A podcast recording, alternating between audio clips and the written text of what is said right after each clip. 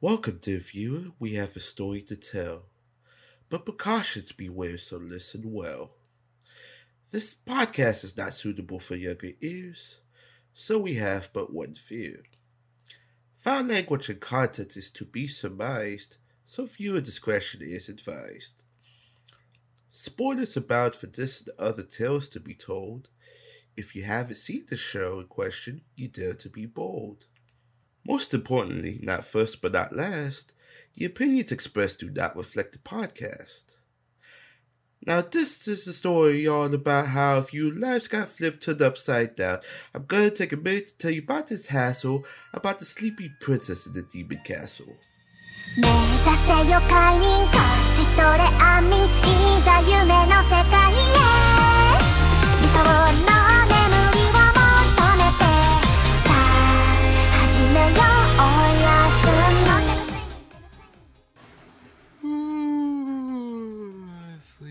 Sleepy, sleepy. Oh, hello there, friends. Welcome to the Sleepy Podcast in the Dub Talk Castle, where we quietly talk about the latest and greatest in anime English dubs, where you know words are coming out of our mouths, but they don't really mean anything because you're already asleep before I've even finished my intro. I'm your sleepy captive, Andrew, and joining me today is our raging bull minotaur Jamal, Da da da da. our Franken zombie pal Jet, Hello. and Megan, the Queen of Dillo.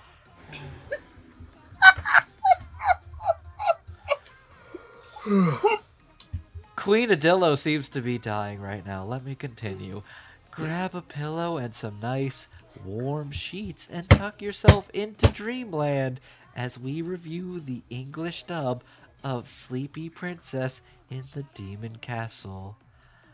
Yeah. Um, honestly, that is, honestly, that's not the tune I was expecting to start this off with because we have some we have some dark things to talk about tonight. We, we need to talk about the war crimes this princess has committed and all the lives she's taken. Look, if I said it once in Discord, I'll say it again. That princess does not give a fuck. We just we just we Oh, oh God, no! We- now I have a rogue. Please no, they my had families. we we we need we need to talk about the fallen. No, th- no. Many ghost no war- sheet, many ghost sheets died to bring you this episode. There are no war crimes in the demon castle. There are no war crimes in the demon castle. Do you know how you get around committing war crimes? You dig a hole. And then you just throw people in the hole and bury them. But yeah, so Also, hi, I'm sorry I didn't have anything. The Queen Adillo thing caught me off guard. you're well. It's okay. It's okay. But yeah, uh, so I would love to do a three-hour ASMR discussion, but I honestly don't think any of us could handle that. So I just settled for the intro. Hope you had fun with that. Uh, but yes, uh, we're here gathered today to talk about the English dub for a really fun, entertaining uh, comedy series from Studio Dogakobo. Uh, this is uh, Studio Dogakobo. Uh, so, ugh, let me try that again. uh, from Studio Dogukogo. We're going to be talking about Sleepy Princess in the Demon Castle. I can't really do the introductions. We're just going to be talking about the Sleepy Princess in the Demon Castle. Which, for those of you who are uninitiated about what this show is, here's a little synopsis for you all. Princess Syalis is trying to get a good night's sleep. Long ago in olden times, when people and demons lived together in disharmony, a demon king kidnapped a human princess and imprisoned her in his castle. Bereft, the princess's subjects beat the chest in, eh, beat their chests in anguish until a hero arises to their rescue. While she waits for her knight in shining armor, the princess decides to while away the long hours by sleeping if it weren't for her pesky insomnia. Uh, that that synopsis is courtesy of the of the uh, manga from Viz Media, but that kind of undermines the fact that this is not a helpless princess who can't sleep. This is a princess who will do whatever she has to to sleep and will kill anybody and everybody in her way to get what she wants. I'm not. Gaslights, gatekeeps, and girl bosses her way to sleep. I'm not stuck. Jesus fucking- I'm not stuck in here with you. You're stuck in here with me. Oh That god, is that actually is true. exactly. That is exactly what this is. Someone, I need to make that now. Excuse me. Oh, Oh, good God. God. But yeah, no, this was a show that was, uh, I believe, dubbed during the uh, win- the winter anime season, or at least started dubbing in uh, December. I believe that's when it premiered. But but yeah, this was a, this was a show that started, I believe, last December was when it started premiering, and this is a ton of a fun show. It's wild, very entertaining, and my god, we're going to talk to you about it and what we think about it, as well as the English dub. So, friends, demons, everything in between. Some of you demon fuckers out there too. I know. I know we've got you here, Megan. So, hey, what up? Thanks. Anytime, bro. Anytime. So yeah, um, we're let us begin with the staff of the English dub for Sleepy Princess. Uh, so this dub was another one of the uh, during COVID. There's been a lot of uh, outsourcing to various other uh, production studios that Funimation Entertainment has turned to, and guess what we're talking about today? We're talking about another Sound Cadence Studio joint. Yay! yeah. Woo! Wow, we And- sounded enthusiastic as shit. I'm gonna be honest. Sleepy enthusiasm is very apt for tonight, but we'll we'll wake up and deal with some chaos later. But this is a Sound Cadence uh, studio produced dub. Uh, the main director on this project is Amber Lee Connors. Uh, she is assisted by Howard Wang, Alexis Tipton, and Damon Mills. And the head scriptwriter of this project is Leah Clark.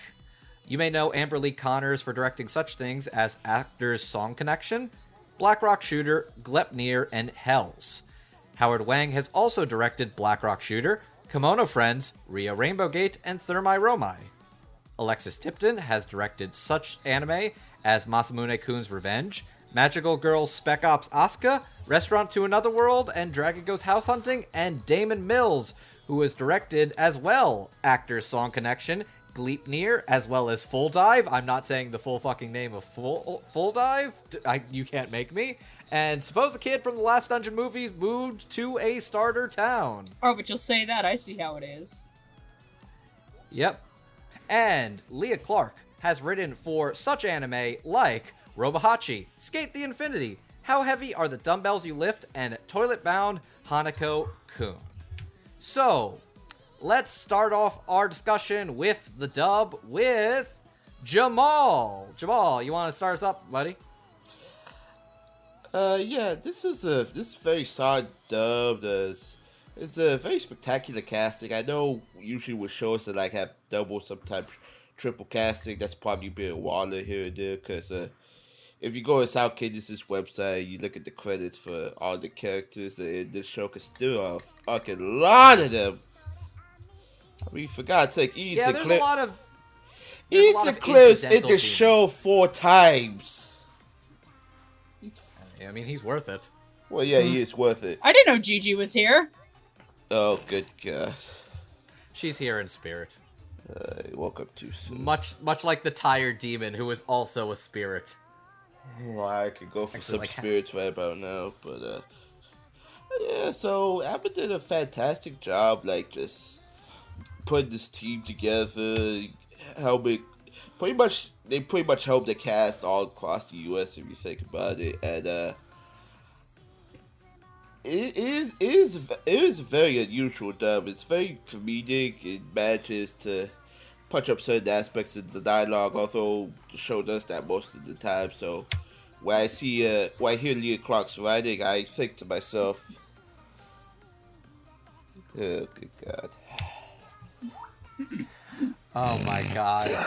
We're like five minutes into this episode, and you have already made shit posts to use very efficiently and very fast. That's my secret cap. I'm always shit posting. Uh, Editor San, this is on you. No, Please continue.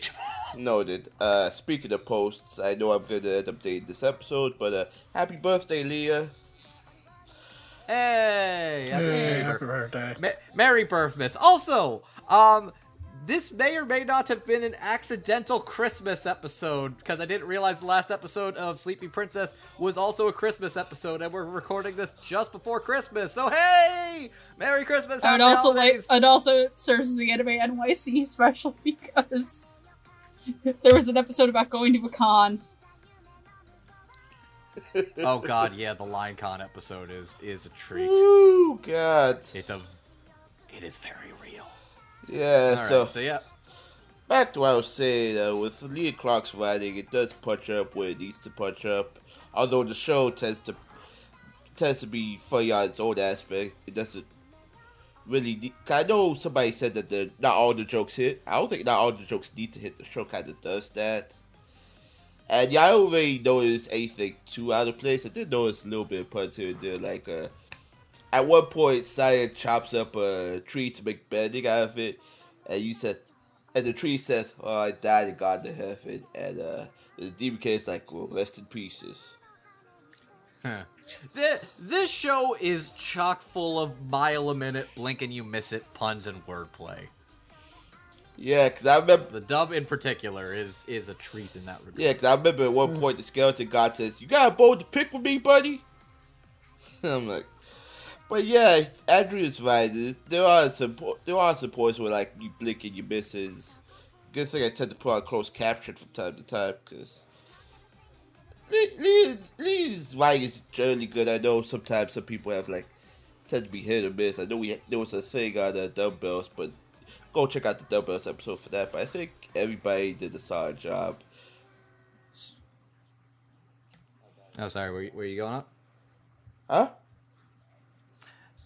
Uh, were you were you were you continuing on? Sorry, I didn't I didn't want to interrupt you. I I didn't really have much to say. There wasn't really like anything like two noticeable point out. Whatever the show did, the show did on its own. Whatever Leah helped to punch up, she made it work.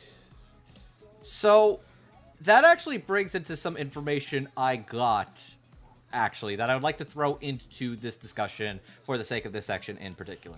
Because indeed, Leah did write uh did write and script the show, but there's a good amount of quips and dialogue punch-ups that were actual like ad libs between the directors and the actors themselves getting to experiment and do little cool things of what they thought was personally funny or would work in the moment. Yeah, that's one thing I Uh, tend. that, uh, yeah, it definitely felt like that. Yes, Yeah, I this was something I I got uh, courtesy of Lenti. That it, it definitely feels like a show that uh, this definitely feels like a show that lets the actors play around with things, and you can kind of tell in some of the quips and dialogues. We we could go more into that, but I want to throw that out into this discussion about the fact that they actually got to play around with that a little bit for recording this as well.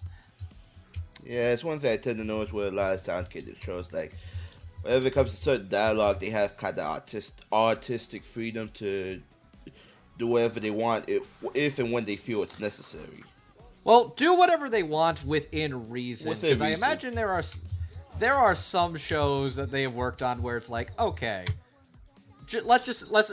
All right, it's this one isn't out yet, but I get the impression that the things Lenti was able to get away with during the Island of Giant Insects, they would not be able to get away with in a Gunbuster dub. Just saying. Who knows? Uh, no. Who knows? Just a, are you saying that somebody's gonna drop a scat reference in Gunbuster? I don't. No, think not like that. I mean, like I'm a scat man. So. Oh lordy. All right, so Megan, Hi. hi. So I'll be I'll be real that the first time I tried to watch the show in the Japanese, I wasn't really feeling this show.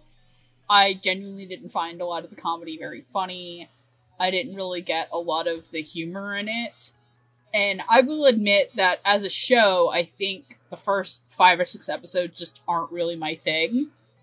But the humor in the show really shined through to me in the English version.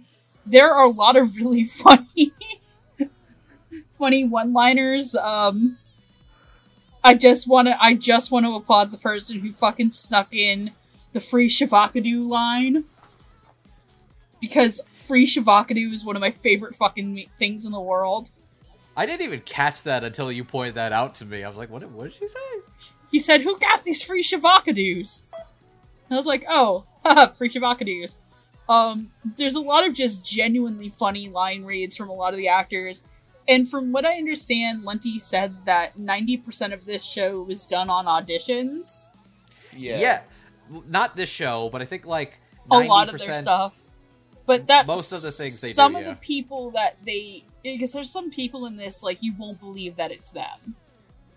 Oh yeah. we we had mentioned that, and they're like, "Yeah, no, I got that audition tape," and oh man, uh, God, I forgot what my username was, my server nickname was on that server until It, it was a reference to vagina bones. Okay, You no, know. it's a conver- it, it was a combination of dunking on the guy who talked about censoring how Nintendo censors games because I don't know if you I think Jet has definitely seen this. I don't know Andrew definitely has. I don't know if Jamal you've ever seen it. There was a guy complaining about how they censored Fire uh Tokyo Uh, Mirage SMT, session F- yeah, Tokyo Mirage sessions. sessions and made a girl's hips not as wide and he said they took out her vagina bones Oh. i would Which- like to point out that there are in fact no bones in a vagina and don't try to say ha ha ha but what about my penis your penis isn't bone it's flesh and blood I thought it was cartilage. no I'm sorry. Can you tell my Uh, well, just uh, asleep well, right this, now? okay, well, this is well, okay. Well, this is turning into an awkward discussion. We probably don't need. To okay right all now. jamal that's it we have to do a cells at work black episode now God. jamal we have to do a cells at work code black episode now you have to do it with me Uh, Man, we haven't Jamal, even talked about the, an episode on how an erection works in that. we haven't even got into the skeleton man yet, and we're already fucking boned. Okay, so back to what I was saying. So yeah, my my my username on that was vag- Vagina Von Bone Crush, and that is a combination of that specific shitty shitty take, and a line from Centaur World Season Two, where D. Bradley Baker's character goes, uh, "My name is Philip Bone Crunch. I'm 43 years old, and I'm 47." Please watch Centaur World. Um. I will do an episode on it if you don't. If, if I will do an episode, you cannot stop me. Um, This is indeed a threat. this is a threat. This is not a warning. This is a threat. Um, Oh, so, but the thing is that I think the reason a lot of humor hit is, yeah, not every joke hit, but I think the way that a lot of people delivered it and how many and how some of the ad libs went are great. Like sneaking in yeet makes yeah. is is always the word yeet will never not be funny. Um, Anytime Yeet gets in a dub, it's always going to at least and- get a Yeet cackle and- out of me. yeet and my boys. Oh my god, every anytime the phrase my boys was uttered in this dub, it, it was my boys and also anytime what happened is What? uttered, Yeah. Matt McMuscles is coming for his paycheck. Um, he deserves it. um, no, and I think the the one other thing that worked for me, especially with the casting, is that this has a lot a really fun cast, and an actor that I only knew from like one video game was in this, and it made me so happy. And we're gonna get to that, and you will not stop me. Um, but there's just some of the the the, the wordplay dialogue. I think there's at one point where there's an episode where they're trying to all ignore her because they're trying to train her how to work as like be an actual hostage and she puts she she puts like a ribbon around the red Siberian and starts dragging him along because he's like, if I just ignore her, and and in the background he goes, dude, he's treating her like a dog. Well, isn't he a dog? Yeah, I know, but oh look, he's being such a good boy. so like that type of stuff really made this dub a lot of fun to watch, and I feel I feel bad that I took so long to watch it, but I was very glad afterwards. I don't know if this is particularly my favorite sound cadence dub, uh, but it it's it's again it's a really great dub from them, and sometimes like like I a lot of us like to joke that they never miss, but they still haven't missed yet for me, so I'm happy. even if it's not like your number one top tier dub, it the the the bar set by Sound Cadence themselves is still exceptionally high. Yeah, Yep. and seeing as I do think that they actually put out one of the best dubs this year, uh, yeah. So yeah. All right, thank you. Uh Jet actually, you know what I realized? I think before this dub even came out, you're the one of us who actually watched the show in Japanese. I, I kind of wanted your take on that compared to this. Uh, yeah, so I did watch the entire show in Jap- in Japanese while it was being simulcasted. Uh, so, uh, so, I mean, it was largely centered around one joke, but I did find the one joke pretty amusing, and I thought it did a pretty good job of, you know, as I, as I, as I- I'm playing it up just enough that it didn't get start getting too repetitive, and it did definitely have a lot of fun with that later on. So, so, uh, so I was pretty happy it got it so fast, and that was being done by Sound Cadence, and I think, all in all, they did a pretty good job with it. I like a lot of the casting. Uh, so, uh, everyone, so everyone here feels pretty appropriate for their roles. There's a, as a uh, they cast a pretty wide net of actors. We've got uh, Texas folks, we've got Cali folks, and we've even got one Canoe up in here. I'm pretty sure there's also like some one of the many Teddy Teddy demons because there's like 20 of them. Isn't one of them Australian? Yep. Yes, actually, uh, Amy Smith. Nope. Yeah, no, it, it's cool stuff. Uh, yeah. And uh, script uh, script wise, it's also a lot of fun. Uh, so, uh, admi- so, uh, admittedly, I'm not like super. I'm not always like super big on Leah Clark's comedies, since I guess her sense of humor doesn't uh, always like particularly gel with me or what I like personally want out of comedy dubs. But uh, but I like uh, but I like this one a lot. Um, the dialogue here was. Uh, the, uh, the dialogue here was a lot of fun. The characters bounce off each other pretty well. Uh, there were a lot of uh, there were a lot of pretty fun one-liners. Uh, so, uh, the dub also played fast and loose with some slag, which could be a little hit or miss at times, and did feel like not like super not like super out of place. Were a couple times, uh, maybe a couple times where it felt a little odd, but it was uh, but it was never like super distracting or anything. And for the most part, I thought it did a pretty good job of like yeah, so, uh, if not always sticking with the material, it at least felt like it got the tone of it generally right, and I was like laughing at it pretty much the entire time, so I definitely can't complain about anything on that end. And um, yeah, uh, overall, I'm uh, pretty happy with this dub. Can't think of anything too serious I could complain about. Excellent. But yeah, so this dub has been very interesting product to explore as well as find out a little bit more about because it's definitely you can definitely tell that this is a comedy dub and they have a lot of fun with it but definitely knowing that this is very much this dub feels like what happens when you get to play in the booth. Because when you're dubbing anime it's not always easy to get away with playing around in the booth. And this feels like a show and a dub where it's like it is kind of like a um I'd almost say it's like an improv class in some ways where it's like you have to be very strict and loose for a lot of it, but there's that at least like 5% wi- tile window where it's like, okay, yes and yes and blank, yes and blank, and you can have a little fun with it. And it sounds like a lot of the actors are having fun with this.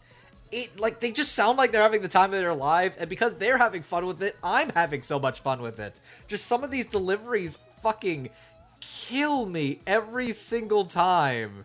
And it's just oh it's so funny. I love little quips like what happened? What to it's just a, a lot of my favorite ones I, w- I would say for a lot of these characters but it's just like Hey man, It's we need to focus. Also, uh, do you have a best man? Not asking, just curious.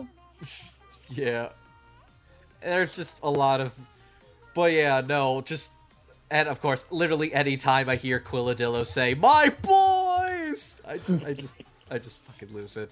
Yeah, no, uh, the Amber and her team absolutely nailed, uh, not only like the deliveries, but just the casting of this is really unique, really creative, really fucking wild. We physically cannot get to every single character in this dub for obvious reasons. I think, but I at least want to give a shout out to a couple of them that we're not going to be talking out about right now. Um, shout out to Aaron Dismuke's uh, cursed uh, demon dentist guy. Oh my god. that fucking thing! I was like, I was like, I was listening. I was like, oh my god, Aaron Dismuke is just channeling some shit right now. Uh, gotta give a shout out to Lenti's like two minutes of fame as the stamp cat Hey, because What are you doing? Yeah. I, I like one of my favorite things is that the cat is being aggressively nya punned, and then and then the princess steals the cat's shoes, and I I just hear like in Lenti's voice, um, uh, why did why did you take those? I mean, meow. It's like it's it's like they're breaking character, and it fucking it fucking cracks me Oh, up. that voice drop.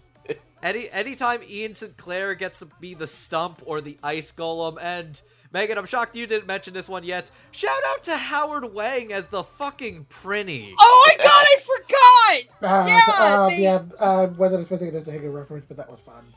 It's a direct Prinny Refer- reference. Because of Marissa, because of Lenti. Just like, oh yeah, no, just it, it fucking works.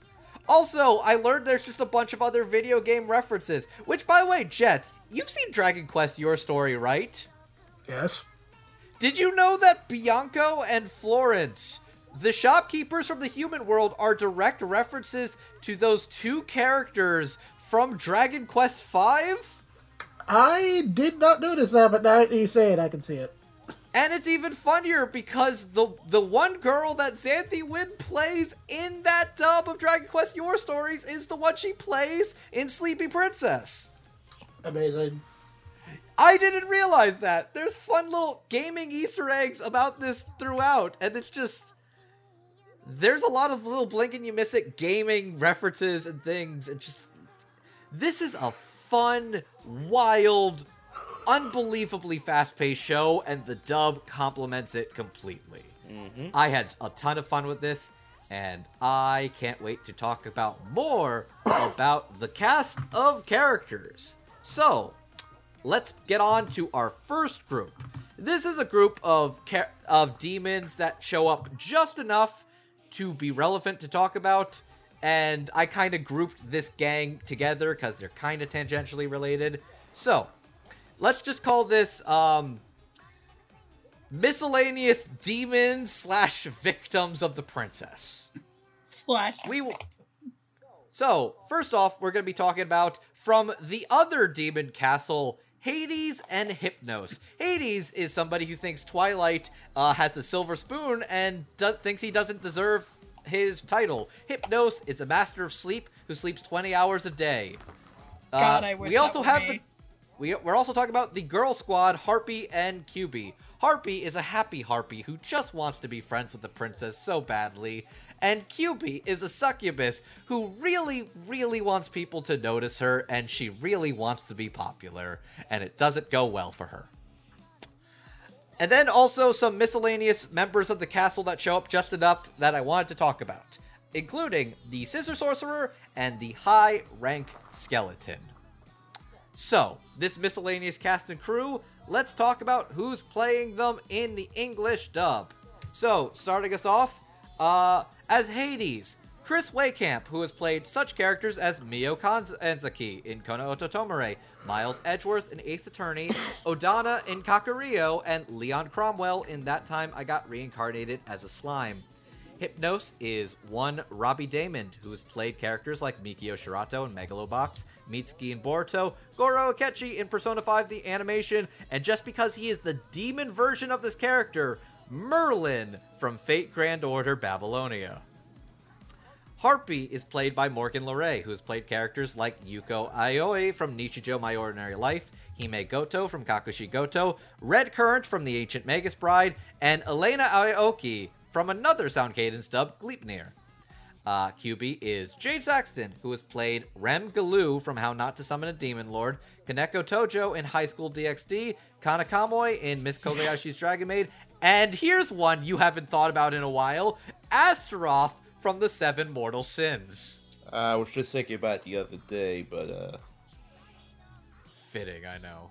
Uh, the Scissor Sorcerer is played by Kyle Igneczi, who has played Sosuke Mitsuba in Toilet Bound Hanako-kun, Kai Akizuki from Actors Song Connection, Tokishige Usami, which is the guy with cat ears and the weird little running mole on his face from Golden Kamuy, and Chiaki Uchimura from Suridori Children, and the high rank skeleton is the one, the only, Chris Guerrero, who has played such characters as Thomas Edison in The Empire of Corpses, the Otter in Sarazanmai, Ichiya Vanderlei Kotobuki from Fairy Tail, and of course, Momonga, aka Ainz Ul from Overlord.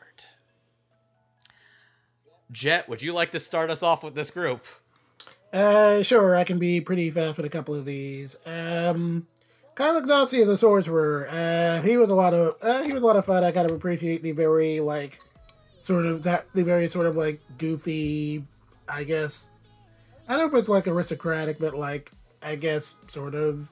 I guess He kind of sounds like a royal servant, Uh, like with uh, the uh, uh, royal we. Uh, okay, okay, yeah, yeah, I kind of like the whole royal thing he was doing. I thought that was like a really nice touch, and it added a little bit of flavor to it.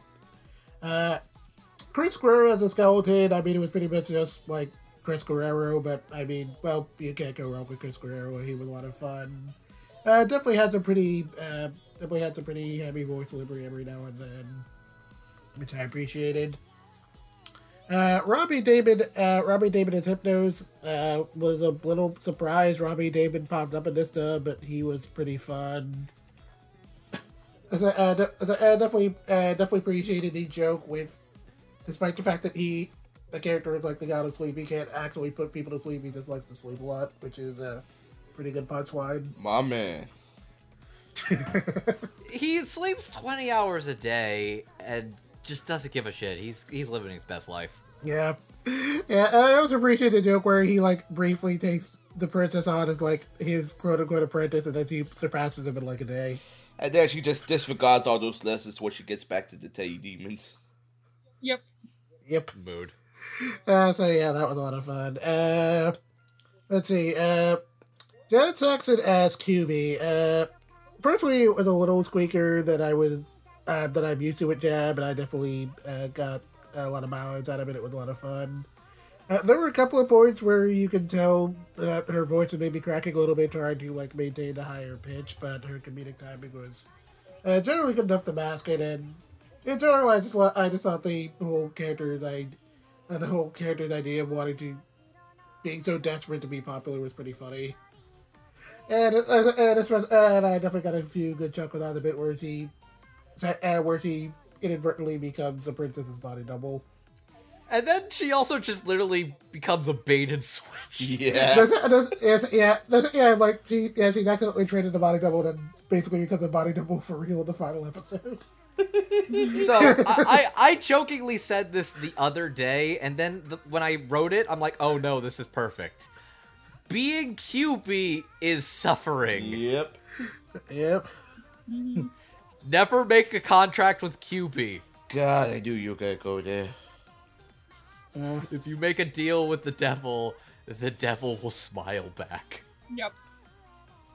Uh, but uh, but yeah, uh, but yeah, that was a lot of fun. Um, let's see, uh, Morgan Lauré as Harpy.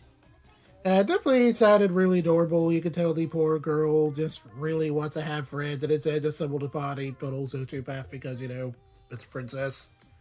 And I, re- and I especially appreciate the jokes where like Harpy is just trying so hard to be friendly, and princess just like completely ignoring her existence. I felt so bad for her. And uh, and uh, all their interactions are great, but I definitely got like a really good kick out of Morgan's delivery, where like, that's like- where like the princess demands to demands that she fly her to the cop to the top of the castle, and you just hear like, and you just hear like She's Morgan's fucking voice. screaming. Yeah, no, and like no, and like, oh, okay, no, and even before that, just like when the princess asks, like you hear Morgan drop a couple of octaves and say, "My quad's gonna be on fire." it was perfect. Uh, so, um, so yeah, that was pretty funny. And then uh, lastly, uh, Chris Wehkamp as Hades. That does not sound like Chris Wehkamp. I still There's can't only believe one word, and the word is bullshit. Yep. Uh, like, okay, like, admit, like, admittedly, I haven't seen like as much Chris Wehkamp stuff as the rest of you guys have, but even with my like admittedly limited knowledge, I'm like that does not sound like any Chris Wehkamp role I've ever heard. Insane. Uh, but yeah, I definitely appreciate how like deliciously hot snide and hammy sounds. Like he's trying so, uh, like he's trying so hard to be big and evil and to be taken seriously. Uh, to- and to and and doesn't realize that the princess he took is like escaping behind his back, quite literally, in fact, which is which is a pretty good joke. Even stealing the clothes behind his back too. That was great. yeah. So, yeah, I to, I, I to say the most amazing thing is that, like, I was expecting this is just be a one and done character, but then he actually comes back, like, a couple of episodes later, and they're, like, asking him for advice on how to deal with the princess, which was surprising because he's, like, the last person you would go to advice to on that area, but, like, okay. He's so ready to be like the the dramatic rival, and then they turn the TV off. like, yeah, fuck you, buddy. Mm-hmm. Yeah, so, uh, yeah, so, yeah, uh, this entire section, pretty funny. Okay, Megan. Uh, yeah. So, um, let's start out with. I'll start out with Jade.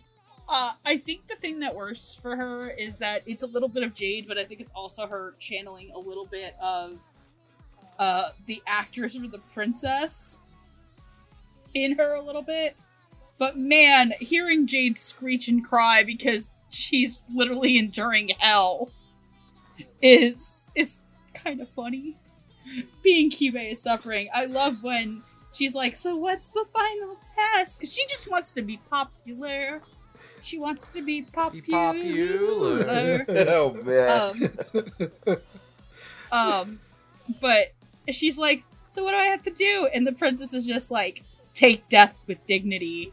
And then the princess is trying to fucking scar her ass in more ways than one. Um, If your friends are telling you to jump off a volcano, would you? do a flip, pussy. um, That that's a quote from her. That's the quote from Aurora's yearbook. Do a flip, pussy. pussy. from from uh, Syalis, the princess's yearbook. Do a flippy pussy. Chuya Nakahara has entered the chat. what? Are you okay?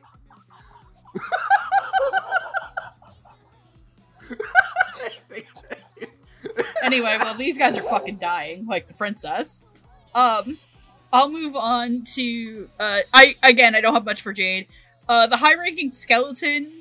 Uh, is he the one that has like the? It looks like the arrow going through his head. Yeah. He's got the arrow through his skull. Okay, yes. Chris Guerrero was great. That one was a very obvious reference to Overlord.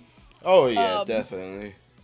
I thought it was a lot of fun, and I really like getting to hear Chris Guerrero do a lot more comedic performances. Uh, sometimes I don't think they give him enough due. He was a lot of fun. Uh, Morgan as the Harpy was not the person I thought it would be. Um, I was surprised. I haven't, like I said, I'm so used to Morgan playing like adult sultry characters. So having her play like the teen girl squad girl as a Harpy is great, and then just her going, "My gams." She's basically playing a much more socially awkward, you like Yuko. Oh, from exactly from Nichijou. what Yeah, it that's is. what it was. Right, right. And then just just my gams. Oh man, my mom was making fun of Panda today about her her legs. Uh, for those of you who don't know, my dog Panda has very funny feet. So we were we were d- making a joke about something uh, that I'm not allowed to talk about yet. And my mom said, "Oh, I'll have Panda do it." But if Panda was gonna, my mom goes, "Panda could never make it as a rock cat." They'd be like, "Look at your gams, girl. You got some Her- fucked up gams." Her flippers are adorable. I love my dog flippers. They're great. She's a cutie patootie. Um, Hypnos. My audible reaction to when Hypnos came on screen was, Jesus Christ, you're hot. Um, So that begs the question: What is the Megan demon sexiness pecking order of sexiness? I'm gonna have to do this with every demon. Uh, so I'm sorry to everybody from Quilladillo down. You are sadly missing this. There is only one furry allowed on this list. Um, and he's a big If you- one. If you don't want to do it all for time's sake, I can't like- do it all. Do you know how many demons I'd have to fuck? Do I look like interspecies reviewers? All right, give us your top five guys, burgers, and fries. All right, all right. So which of those burgers do you want to take a bite out of? would you let me? Would you let me flip them? Shut the fuck up, Andrew. All right, so number five, gotta be Twilight. Uh, okay, actually, wait, no, number five, gotta be Twilight. Look, he's a good-looking dude, really cute, really nice, but he's a little screechy, and I'm afraid of that. If I'm going to Pound Town, he might cry. Uh, number four. Yeah. Prove it till you snoozing. Oh, sorry. Number six is Hades. Hades barely makes the, doesn't make the list. He doesn't feel like he'd treat me well. Probably. I mean, damn bitch. Do you see how he lives? Yep. All right, number four. Number four is our good friend, uh, Nia Alrune. She's cute. She got vines. That means she can do BDSM pretty well. Uh, I know that she will choose me and forgive me for all that I do, even if I murder her brother or fuck him. But he's a tree, and that's weird. And I don't want splinters up there. She'll Oh. she'll pet she'll give you pets and then give you fresh avocados. I'll I'll free Shavaka do her. Oh. Number three. Number three's got to be the demon cleric. Look, man, corrupting a holy man, a one hundred percent. Don't know how sex in the coffin's gonna work. Gonna be a little tight, I mean, but you know. he did get veiled on that coffin that one episode. Also, also, also, he has grips. I can hold on. Um, he comes. You can hold on for dear life while you're praying to whatever god you pray to. while he's picking a god and praying.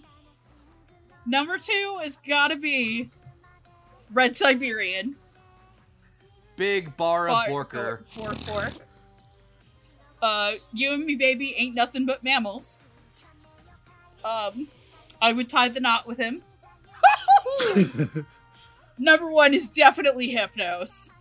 I'm sorry, he's the right level of twink and he's the right level of lean beef. He's chill. After we're done, he can put me to sleep. He looks like he treat me nicely. And uh, thank you, Andrew. Uh, I'm going to be sending you to hell when I can. No, so, uh, Megan, uh, so, Megan, I only have one. qu- Megan, I only have one question. So- Since you picked Hypnos, as I, uh, do you think? Uh, do you think you would finish before he fall asleep? Ooh. That's a good question. You think he'd what? I mean, some. I mean, somnophilia is an actual kink, so Oh, Which- okay. You know what? you We know what? using- And because you asked me for science, fuckface, all of you, is Red Siberian hot? Dude's got big bara energy and like that is a that is some very very bushy shag carpeting he's got going on. You're riding that, you're gonna get a nice soft ride. Mm. Fucking yeah, yeah. It's it's the glasses and the strong muscular frame he's got going for him too. Mm. So when He would said- he would caress you in your arms, lick your face, and then take you. Oh my god! What the fuck? Okay. do you okay. think he would? Do you think he would read you the rules as he goes down on you? Probably. No, he he would make you read the rules as he's going into you.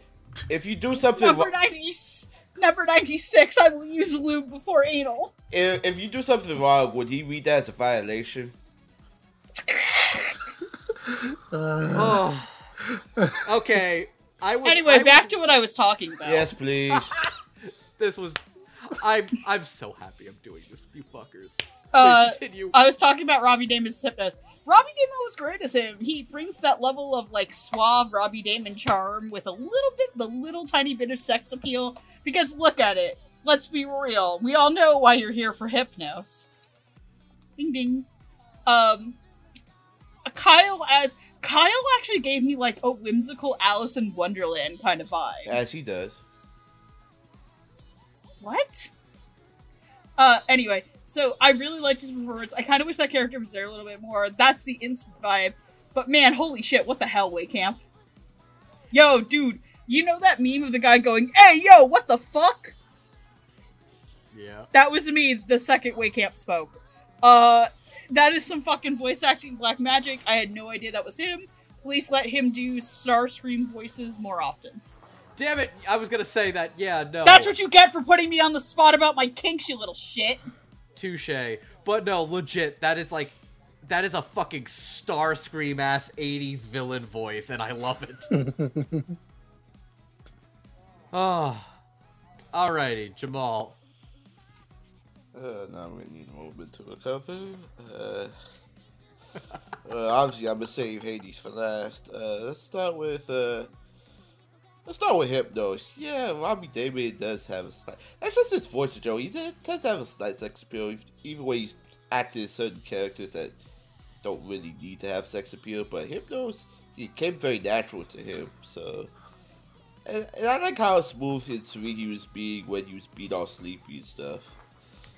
He's a pretty cool character. Uh, Morgan is happy. Thank you for mentioning Yuko because that's exactly what I think of. It's just Morgan being a more frantic Yuko as this character. You know, all she just wants to do is make some friends, and the princess don't give a fuck about anything else except maybe the teddy demons and her own interests.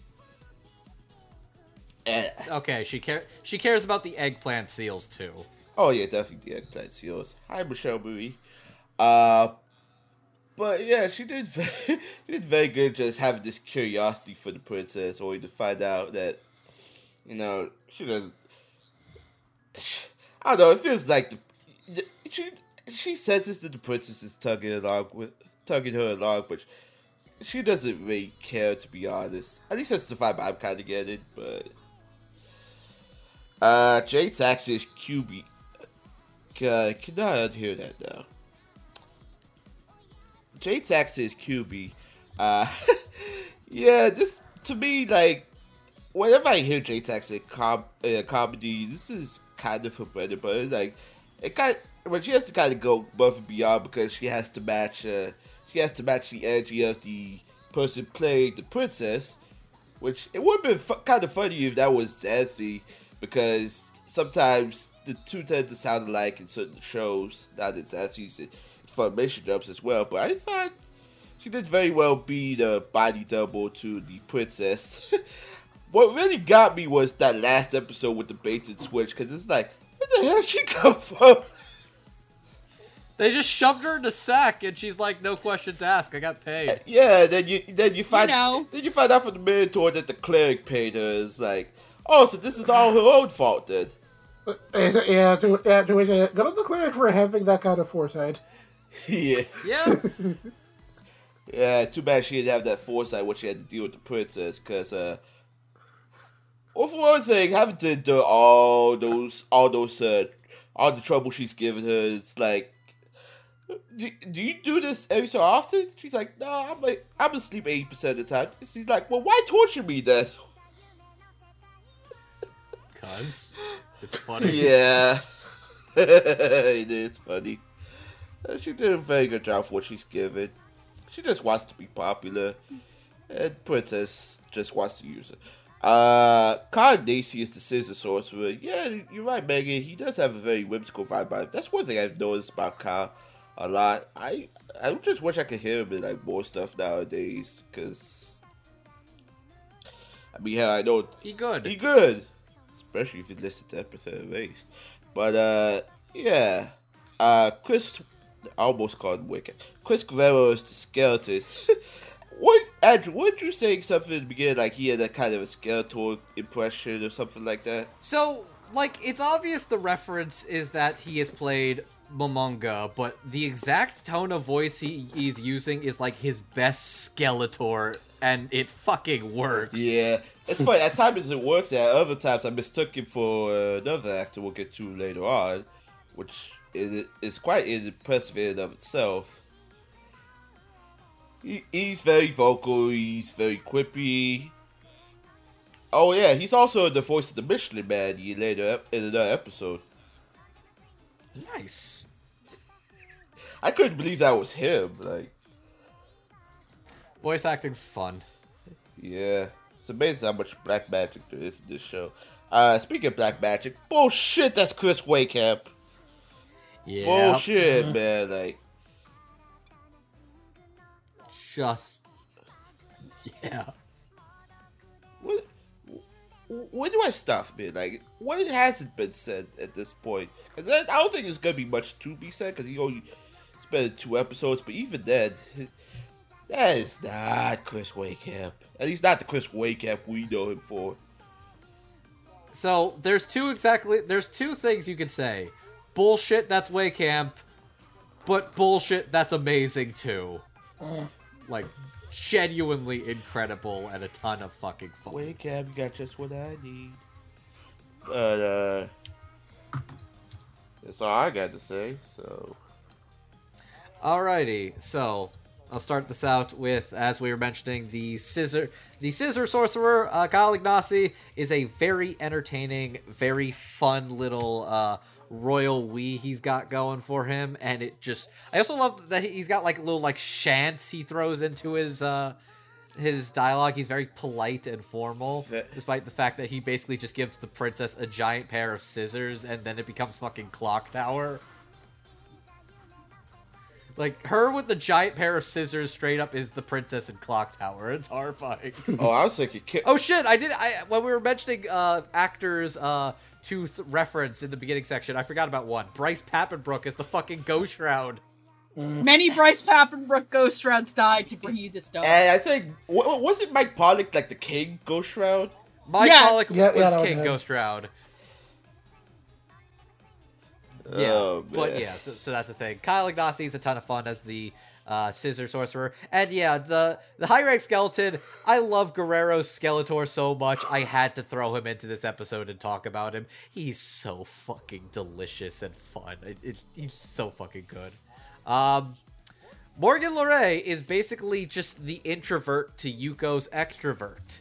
She is a shy, adorable, precious little, little cinnamon roll. Morgan sounds very like restrained and very awkward, but she really is trying, and it's adorable and sweet.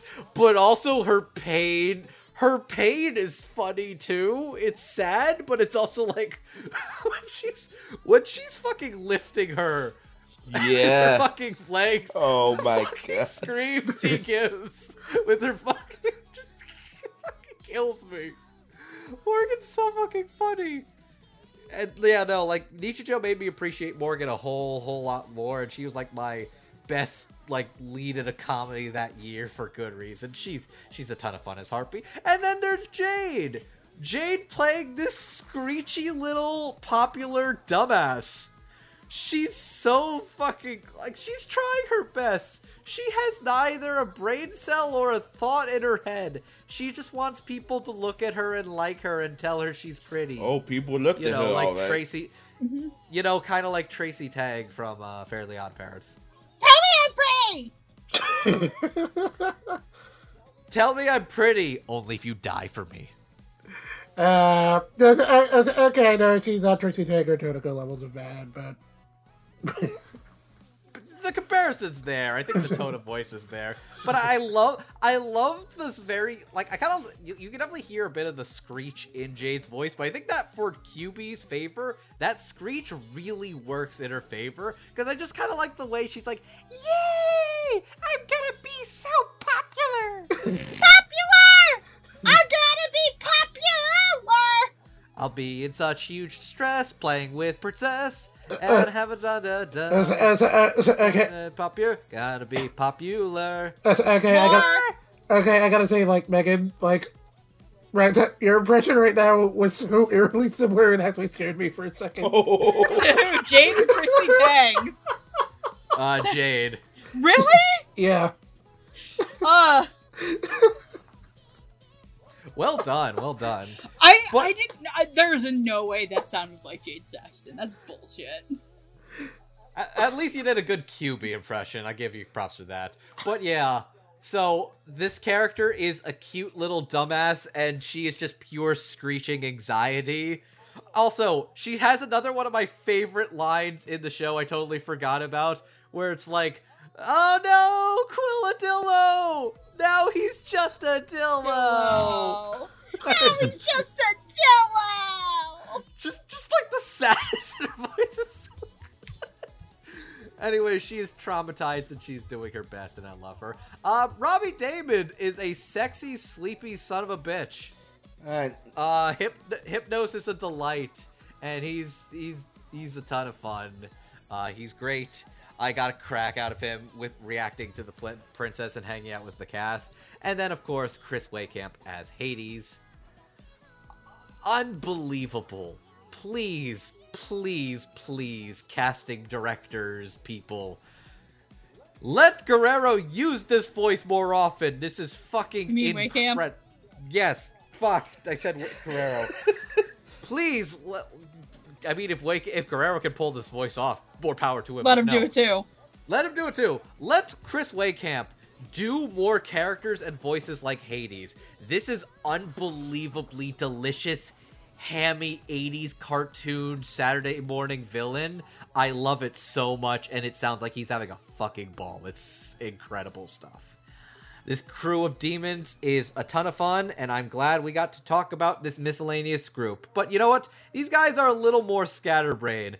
We need to we need to look to a more tight knit group of friends. Let's talk about our boys. Hashtag the boys. This is Quilladillo, the Grunt Goblin, Minotaur, and Frankenzombie.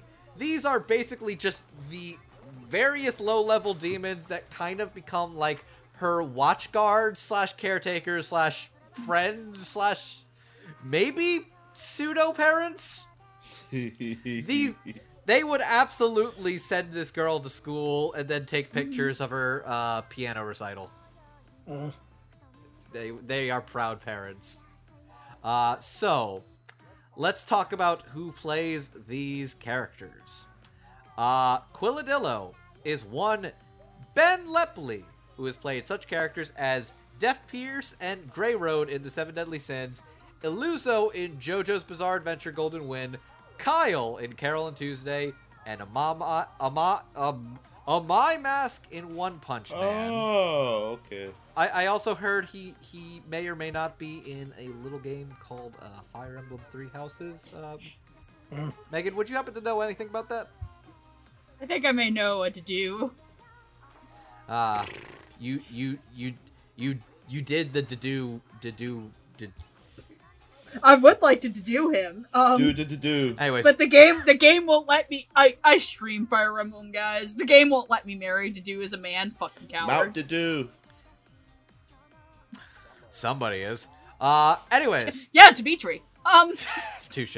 Anyways, uh, playing the rest of our boys, uh, the Grunt Goblin is Rico Fajardo, who has played characters such as Zane from The Duke of Death and His Maid, Daisuke Shima in Star Blazer Space Battleship Yamato, Itona Horibe from Assassination Classroom, and Benimaru from That Time I Got Reincarnated as a Slime. I'm saying nothing. Ugh, damn it. I was I was waiting for your reaction, damn it. Oh well.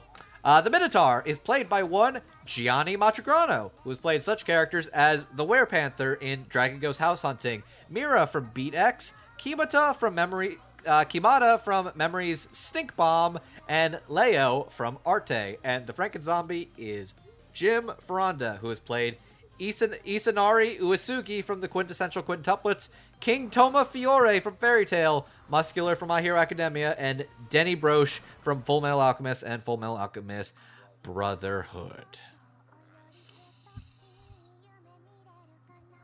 Megan, would you like to, to do this first? God damn it. Fuck off. Um Yeah, I'll go first. Uh sorry. Uh my ears are itchy. Um But let's start off with Rico. Uh Rico kind of plays a little alien looking ass one.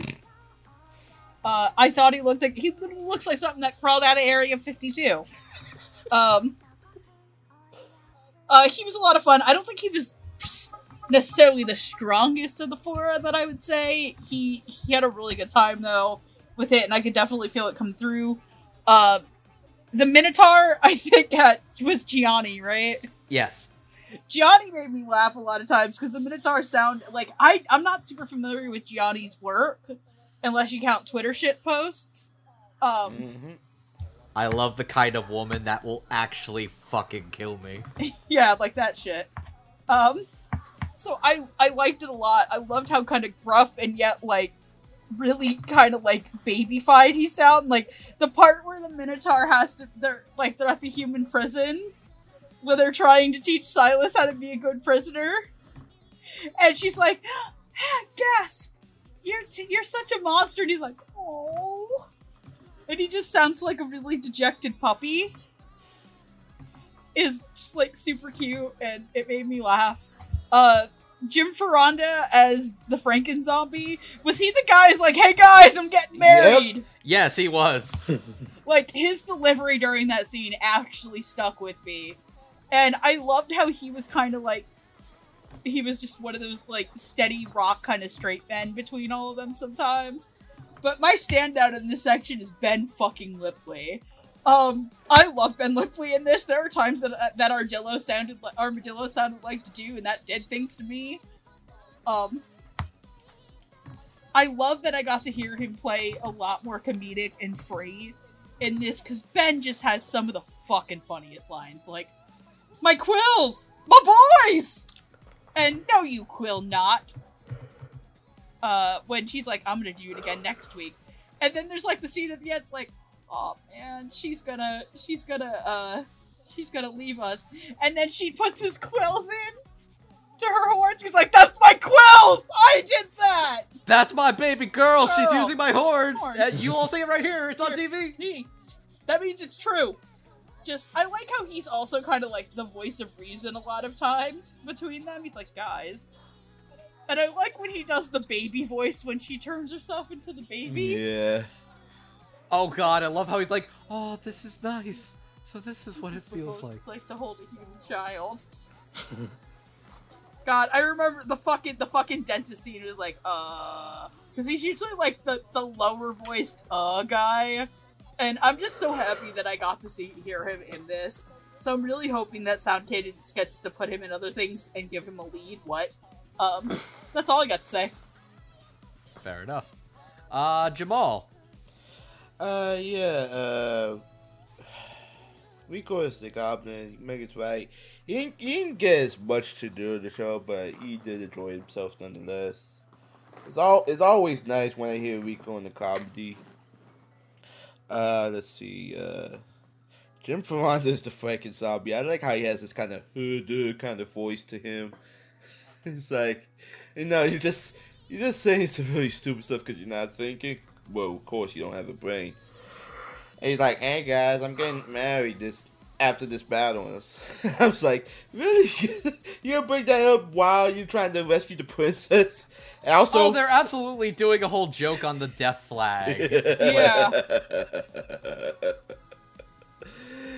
Which I mean, does that really apply to him? Yeah. Also pointing out the obvious, like when you, every time the princess dies, that she could just rescue a turtle somewhere. It's like, well, isn't that what she wanted in the first place? So I was like, Nice. yeah. Uh, let's see. Uh, uh, uh, Gianni is the Minotaur. I when I first heard him, I mistook him for somebody else, but yeah, man, Gianni's voice. I'm surprised how naturally deep it is, cause like I've seen maybe a couple of his Twitch streams was yeah, his uh, pre-streams, I guess. I was surprised how naturally deep it is, but yeah, man, like he was very good in this role. It's, and other than shit posting, Arte, BTX, I'm not too familiar with him either. I mean, I know he's a transplant at least, but I did very well with what he's got. Also, It's funny you mentioned Arte because I actually feel like his uh, Minotaur voice is like eerily similar, maybe slightly lower than his Leo. I, I, I think it's it. completely lower, completely gruffier than what he did in Arte. So, also because I know Andrew's gonna bring this up soon. Yeah, I'm still not over the Spike Spiegel impression. Jesus Christ.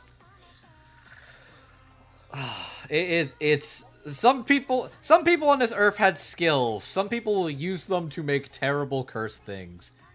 His Columbo's not bad either, by the Yeah, way. Gianni is both. Just one more thing. Yeah, I haven't heard Scramble yet, but and yeah, Ben Lepley's Quilladillo is obviously obviously the standout here because other than uh, One Punch Man, I haven't really heard a lot of Ben Lepley roles, and I thought he was very, very cool, very neat as Quilladillo, especially the whole moment with she's just holding the, the little small princess, small little princess. I was like, oh, this is kind of cute, actually. but He's like, oh, this is kind of nice. I, it feels so warm. I feel I feel alive.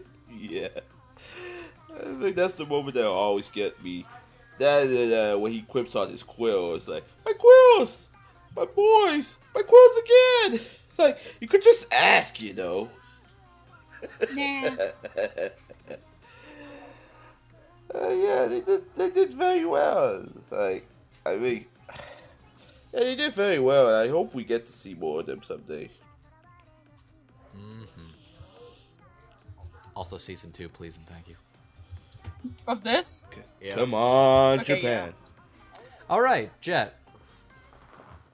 Oh, um, okay. Um, honestly, I didn't have too much to add, both because you guys covered a lot of what I probably would have said, and also because, like, if I'm being honest, these, um, these, this particular set of characters kind of all blended together for me a little bit. As a, uh, which, which I mean, which isn't necessarily a bad thing because these characters aren't together a lot, and they are basically like the minion squad. So, so, so they aren't supposed to kind of blend together in that sense, and I think in that respect, the everyone here did a pretty good job.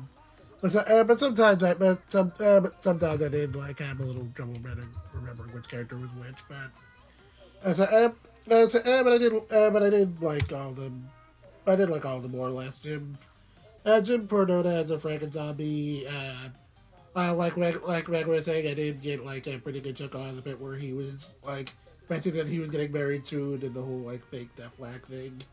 And in general, he make, makes the Franken zombie come off as like a pretty nice, if kind of simple guy.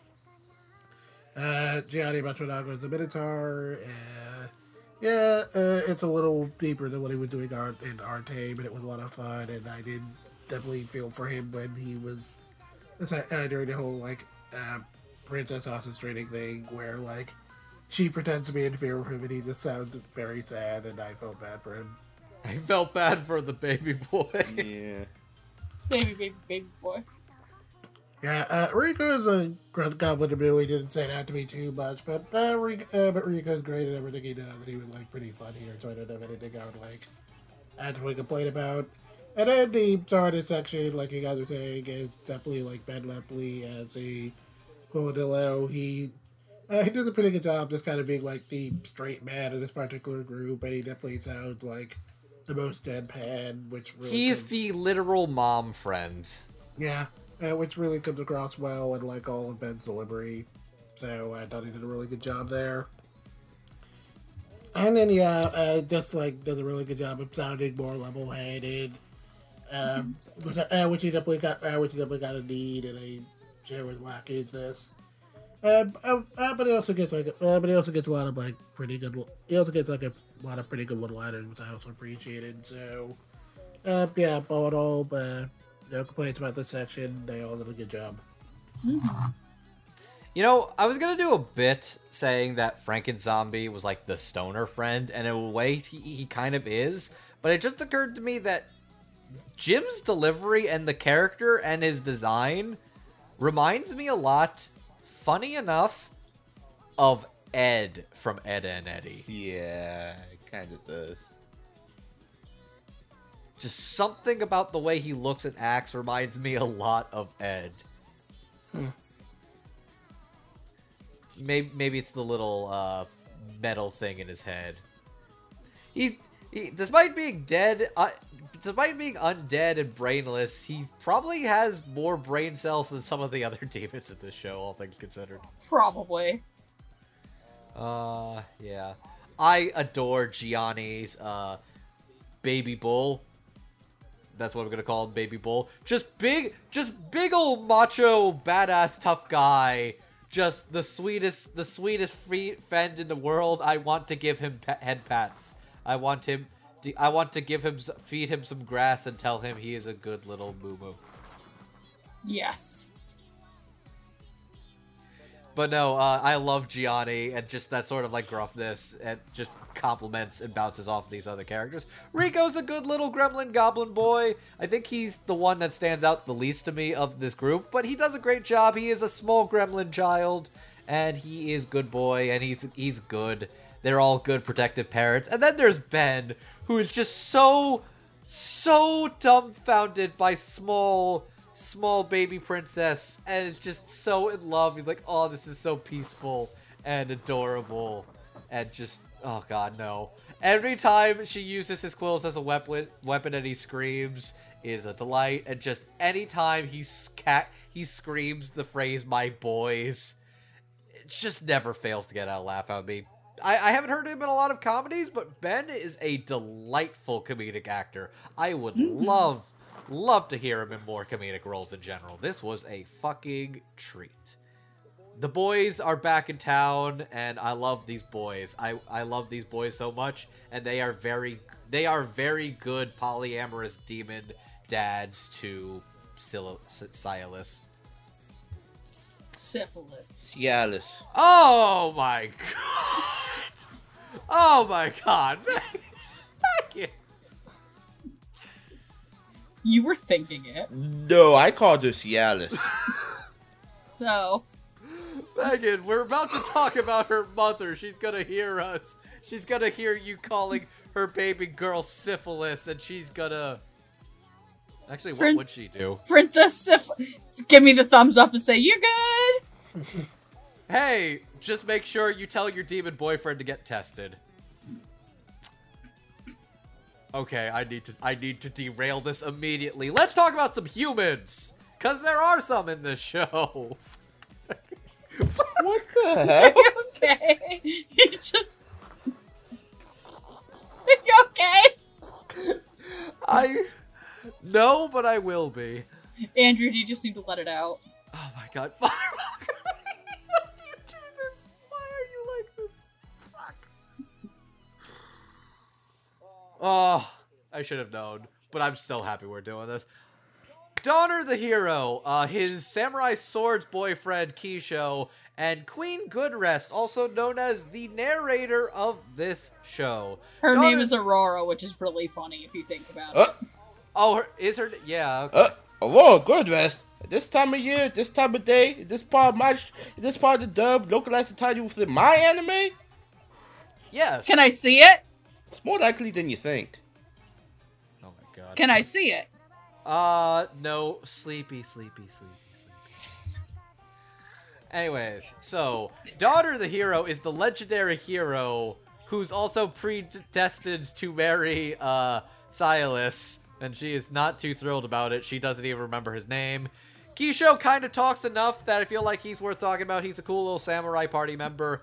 Uh, Waker does not talk enough or barely at all for me to really mention, but Waker is played by uh, Melly Grant. So shout, shout, shouting, shouting, shouting them out. And yeah, the queen is the queen, and she's also a quote unquote dummy dumb. Murder with purpose, that's what I say.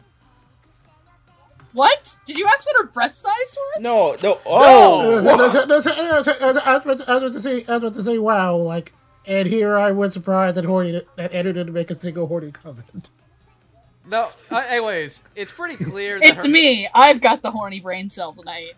Anyways, if you're gonna ask her what her cup size is, it's obviously queen size. Duh. Andrew, that's not how bras work. A rack fit for a king. Andrew, There, go to the is that what you were expecting? Go to the corner. That was bad. I would, but I have. You know what you did. I know exactly what I did. My my boy is looking. Do I at me have to get the Proton Jon clip? Oh my god! All right. Let, let me let me let me talk about who plays these characters. So, D what's his face, aka Donner, is played by one Nicholas Andrew Louis, who I found one anime credit, which was Abukawa from Gleipnir, but he has also made several other appearances in Death Battle. In case you're curious which death battles he partook in in particular, he was the voice of Sonic in Sonic vs. Wally West Flash, Broly in Hulk vs. Broly, and in the very recent Madara vs. Aizen, he was Madara Uchiha. Just throwing some fun facts. I also learned apparently um, he was the lead in a Sound Cadence Studio uh, dubbed indie game called Regalia of Men and Monarchs pl- named K, which I learned about this because K in that game looks eerily, scarily similar to Donner. And that's pretty fucking funny. Uh, Kisho is Stephen Kelly, who has played such characters as Lord Th- Theo- Theorine from Last Dungeon Boonies, Nirasaki from Memories, Stink Bomb, and Ryo Saotome from Actors Songs Connection. And Queen Good Rest, as well as our lovely narrator, is Elizabeth Maxwell, who has played such characters as Rio Flavin from Suppose a Kid from The Last Dungeon Boonies, aka the best girl of that show, Fuck You Fight Me, Lisa from Fire Force, Arisa Uotani from Fruits Basket, and Christina Wako Yamato from New Game. Jamal, would you care to start us off? Well, first off, I'm surprised you talk about Elizabeth Maxwell and you didn't bring up Midnight from My Hero Academia. She's got a she's got a cavalcade of super sexy ladies, dude. I, I can only pick a, so many. Well, one for one, uh, midnight is usually a good time for most people to be sleeping. Two, her quirk is actually Oh to my make god, people you're sleep. doing a pun. Come on, Oh, you're doing a, f- you're doing a fucking pun. that's I- not even a oh. pun. That was like just something obvious, man. Like, come on. You're talking about a show about sleeping. You neglected to wake up midnight. You know, you make a valid point. Just because you are right, but also shut up. How dare you be right, but also shut up? Uh, that is a line I am stealing from uh, Combatants Will Be Dispatched because it made me laugh.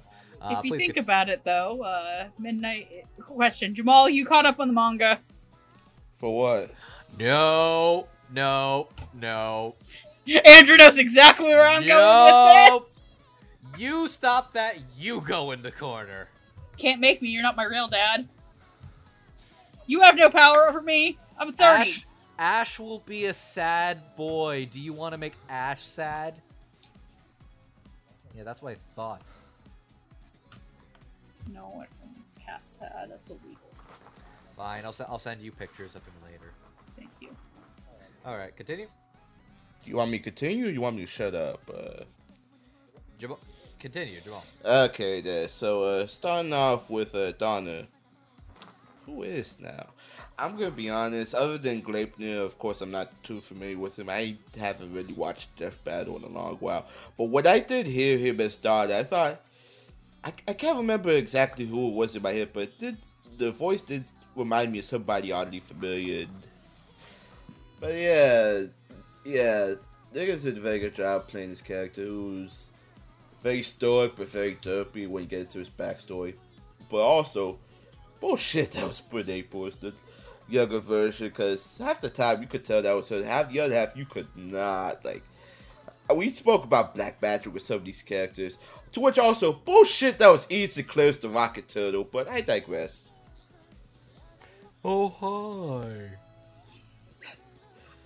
Anyway, not did very well. It's just, you come to find out, you know, they want the hero to succeed just to get rid of the princess or something like that. But there's like, nah, you don't want the princess to be the, I guess, an abusive relationship according to her.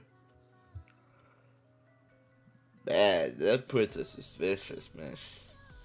Anyway, moving on. Uh, Stephen Kelly as the. Uh, I don't know if he's a samurai though, because I know he. He, he looks He's like, like, a samurai. samurai He look- mage. He's he like looks a, like a he's like a mage. Yeah, he's a mage. He look. He look. I know he looks like a samurai, but he's a mage because I remember they tried.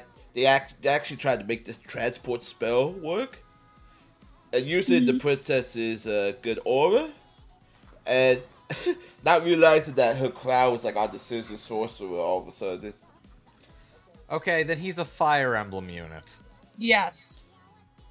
And there goes that bird over my head. Anyway, yeah, Steve K did good for what little he had to speak, because you don't get to see Keyshaw as much. And Manny Grant, uh, hey Manny Grant, how you doing? It's a good thing you're also the uh, Sand Dragon. Yeah, so uh, there's that. Uh, now on to the Queen herself. I really, because for let's be honest, for the most part, you see the queen as the narrator. It's making all these, making all these comments, build, doing this world building stuff. I like how some of the comments are a little stocky, especially when the princess achieves her quests. Sorry, that murder with purpose what still gets me. Uh, yeah. it's only like the last couple episodes you really see her in person. Then you find out the two kind of share a brain cell. Boy, do they. as well as a pair of eyeballs. But uh, seriously, how you not recognize your own child? She she's royalty. She she does what needs to be done. Also, I'm pretty sure she I think she knew. She's also just kind of like, you know what? My girl's doing okay. yeah, yeah, she kind of knew. You, You go you go You're save, okay, honey. Save the world by fucking a demon, sweetie. Jesus Christ, Andrew. Send pics. Anyway, yeah, she knew. You like you could tell by the end that she knew because she says have fun. Also, uh, in regards to uh, QB earlier, damn, she really does look like the princess because he has hearts in her eyes and the queen has stars in her eyes. Holy shit! Yep. But yeah, I'm I'm what's up? I'm sorry. I, I'm I'm just imagining like I'm just imagining the queen sending Saya letters while she's in the demon castle and I'm just imagining her just like trying really hard to be friendly but also trying re- trying and failing really hard to hide her thirst. My dear Saya, quick question about that cutie. Is he a shower or a grower? Oh my No god, reason. Andrew. Andrew.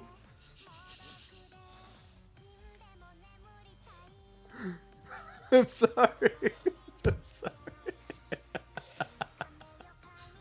By the way, I, I was searching on Discord for something for a later section, and I I'm not gonna say the name, but I see why you got that name. You did.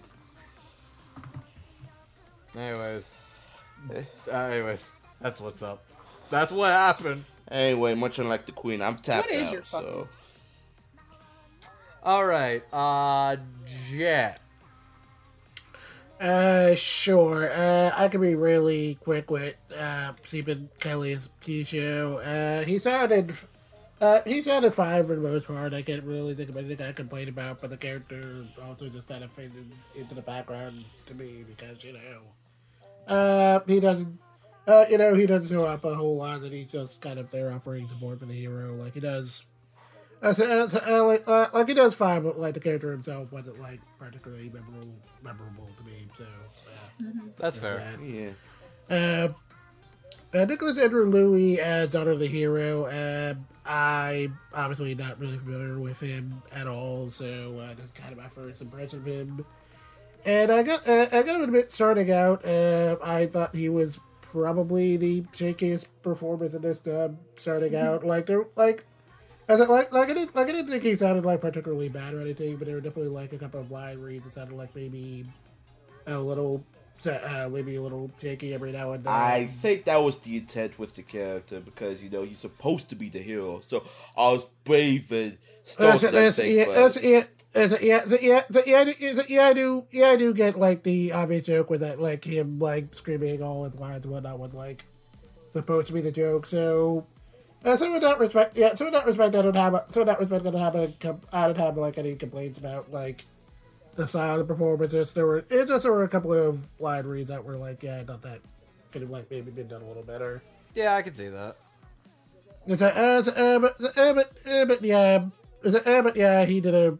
But other than that, I thought he did a pretty solid job with the character. I mean, I mean, the character is obviously supposed to be loud and obnoxious, so there's, I mean, so like, there's only so much you can like accurately critique here, but he did a really good job of like making that work. And so, and, and, and well, and well, I definitely didn't want to like put the character into the sun as much as like uh, the other characters did. Uh, he, uh, so I definitely didn't find myself getting annoyed with the character every now and then. So, uh, in that respect, Nicholas did a really good job there. He's very lame. Oh yeah, he's he is extremely lame. And then uh, Elizabeth Maxwell as the queen, as the queen was pretty fun. We didn't get a whole lot of time with that character, but I thought, as as I thought she, I did a pretty, I thought she did a pretty good job with her. I appreciated the joke where she couldn't recognize I for some reason. That was pretty funny. But uh, but uh, but then it turned out that she knew and was just like okay with it, which was kind of sweet. And um, I also liked Elizabeth as a narrator. She was pretty fun. Uh, uh, definitely, uh, definitely uh, interesting the style of narration they went for here because uh, the Jap- uh, because the Japanese version pretty much uh, you know played the narration straight more or less, and all the like good jobs at the as I, during all the quest completions were pretty much done entirely straight in Japanese. So, uh, so the not playing fast and loose could have like as, as I mean, I mean, it sounds like kind of. I mean, I don't really want to go for any like neg- negative comparisons, but I guess it. I guess it's very easy to imagine a scenario where that could have gotten really obnoxious, and you could have gotten like the same reaction people had to uh, Ian Sinclair's narration in uh, the Kaguya-sama dub. But No, so, I, um, I get it. I get it. yeah, but- yeah, but definitely that didn't happen. But definitely that didn't happen, and it worked like just well enough that it didn't feel like super intrusive or anything. And it also helped that a lot of the, as I, and that a lot of the jokes they used actually were pretty funny, so that definitely helped a lot. Yeah, I feel like playing that bit so straight when it's like oh, throughout the entire show seems very missed opportunity. It's, it's, Like, I- it- yeah, yeah, yeah, I could get it. Playing that too straight would have been boring. So like having, yeah, so they yeah they had just enough fun with that that it worked really well. yeah, okay, yeah, I, I agree. And Okay. yeah, That's all I had to say. Cool, thank you, uh, Megan. Uh, I don't have much to say about uh, Stephen Kelly's character, unfortunately. Um, he sounded kind of gruff and uh, sorry, I, I, I can't honestly say I, I particularly paid attention to his performance. Uh, I have to agree with uh, Jet that Nicholas as Donner was kind of was really rough in the beginning. He was easily my least favorite performance in the beginning of the show. Um, I felt that his stuff wasn't up to snuff like the Demon Castle acting was. Um, and honestly, I I think as is the point of the show, Donner is just a really annoying character, and he's kind of a snotty little asshole. He's he's kind of an unknowing asshole. Um, and I love the fact that they use Syalis's the demons take Syalis's just displeasure of him as a person as as if he is really abusing her and they're all like no that's what really gets them on board of taking care of her. Because until then, they were like, okay, we'll we'll whittle him away a little. We'll do the back and forth, and then they're just like, oh, we're gonna kill this guy. yeah no we're gonna fucking kill this dude. This is our kid now. She's one of us now. Fuck off.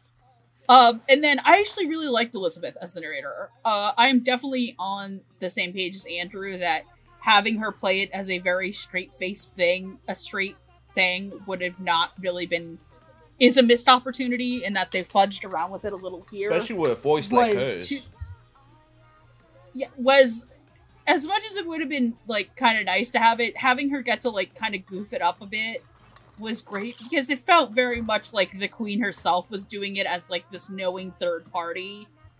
And Huh. like I feel like she kind of let Syalis get kidnapped uh because she wants to end the stuff with the demons. But she she knows she can't do it and I really love how she she gives them the "good job, sweetie, have fun" type of thing, and also be shout out to the guy who plays Evening Star. Oh, uh, I, I believe that was Edward Bosco. oh yeah, yeah, Oh, wow. yeah. That's right. Yeah, uh, I I legitimately thought the scenes where the uh the I keep wanting to call her syphilis. Oh, okay, yeah. I, I forgot to the mention. princess, the princess, uh, the princess, the cleric, and Twilight are all in the night suit, and she's just fucking dying inside as he's telling embarrassing stories about her. Which that whole scene was adorable. Like a kid say, like, like, oh, that darn little kid. She wanted to be a magical girl and asked. and then she just doesn't kiss- want, and then it's like, haha, she's got a short tongue, and gave her a compliment. But no, I overall I think Elizabeth was again the standout of the oh, section. Oh, definitely. So Yeah, I was Also, gonna what say I appreciated the I appreciated the plots I during that whole thing with the embarrassing sequences. That's like at the inside, just like goes back to her bed and pretends goes to sleep and tries to pretend that that ever happened. none of this happened. Good night, good day, go I s- home. Fuck this. I see. Fuck I the see church, here's nothing. I hear nothing. This is not happening. Oh, oh, oh, okay, good smile, thanks. Uh, Um, also, what fucking soap opera was she watching? Where it's the the the lady in that my is like question is, where did they get the soap opera? it was her mom's. Uh, I can definitely believe that. Just s- okay. I am now head headcanoning that the queen is secretly a super freak that's down that's down to pound the demons. super freak, super freak, super freak. Anyway, I'm done. All right, so yeah, uh, Keisha was fun. Stephen Kelly is a very talented actor. I'm glad he's popped up in as many uh, Sound Cadence things as he has. He does a good job here. I just wanted to mention him because he's fun.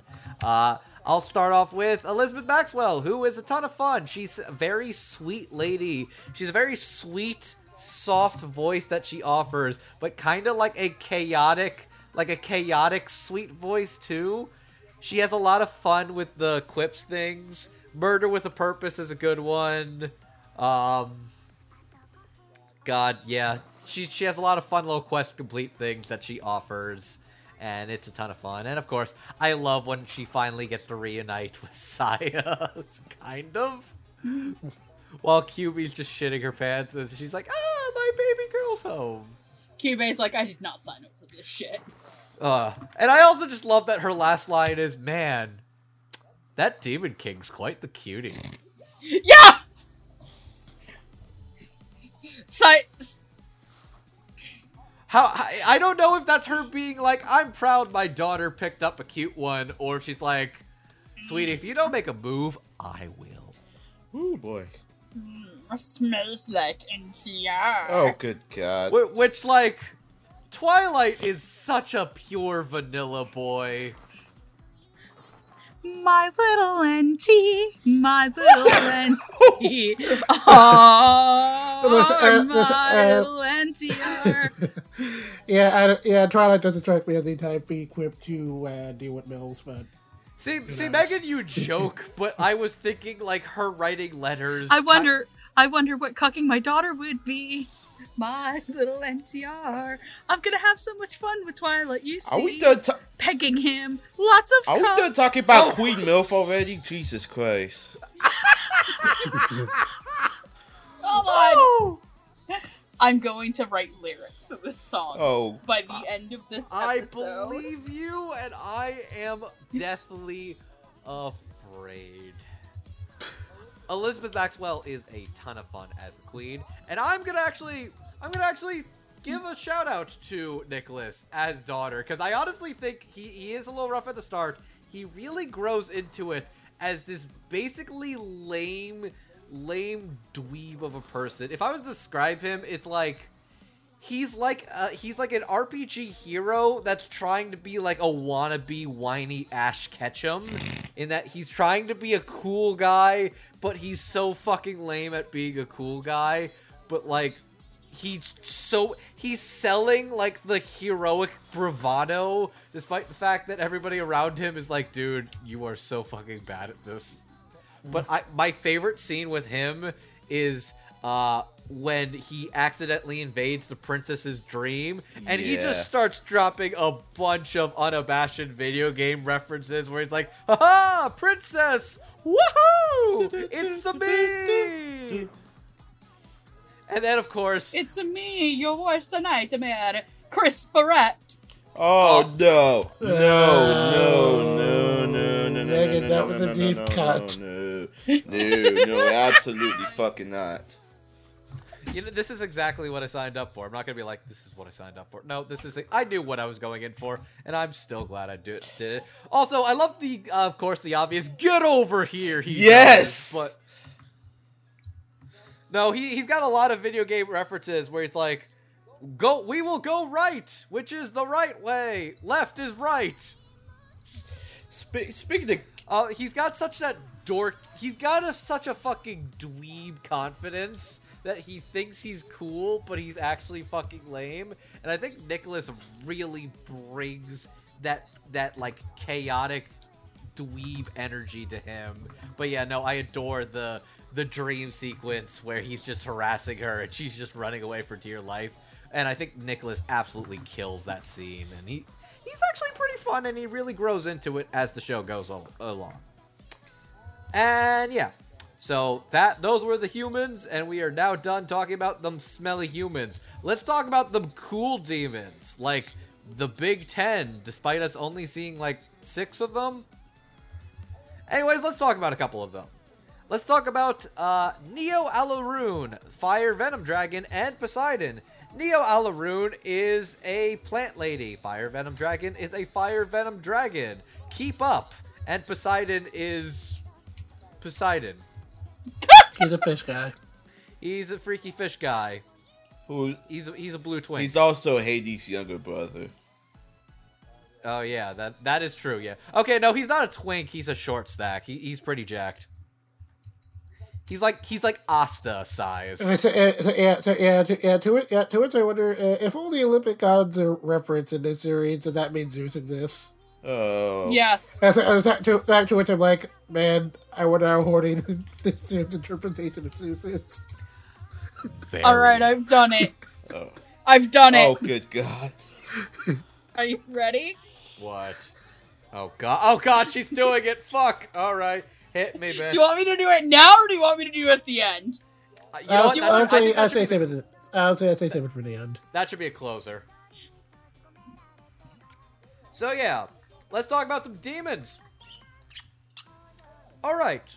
So playing Neo Alaroon is Michelle Knotz, who has played such characters as Athena Glory in Aria the Animation, Sanai Shikigami in Ladies vs. Butlers, Karina in One Piece Film Gold, and Jessie, among others, in the a lot of the current Pokemon dubs.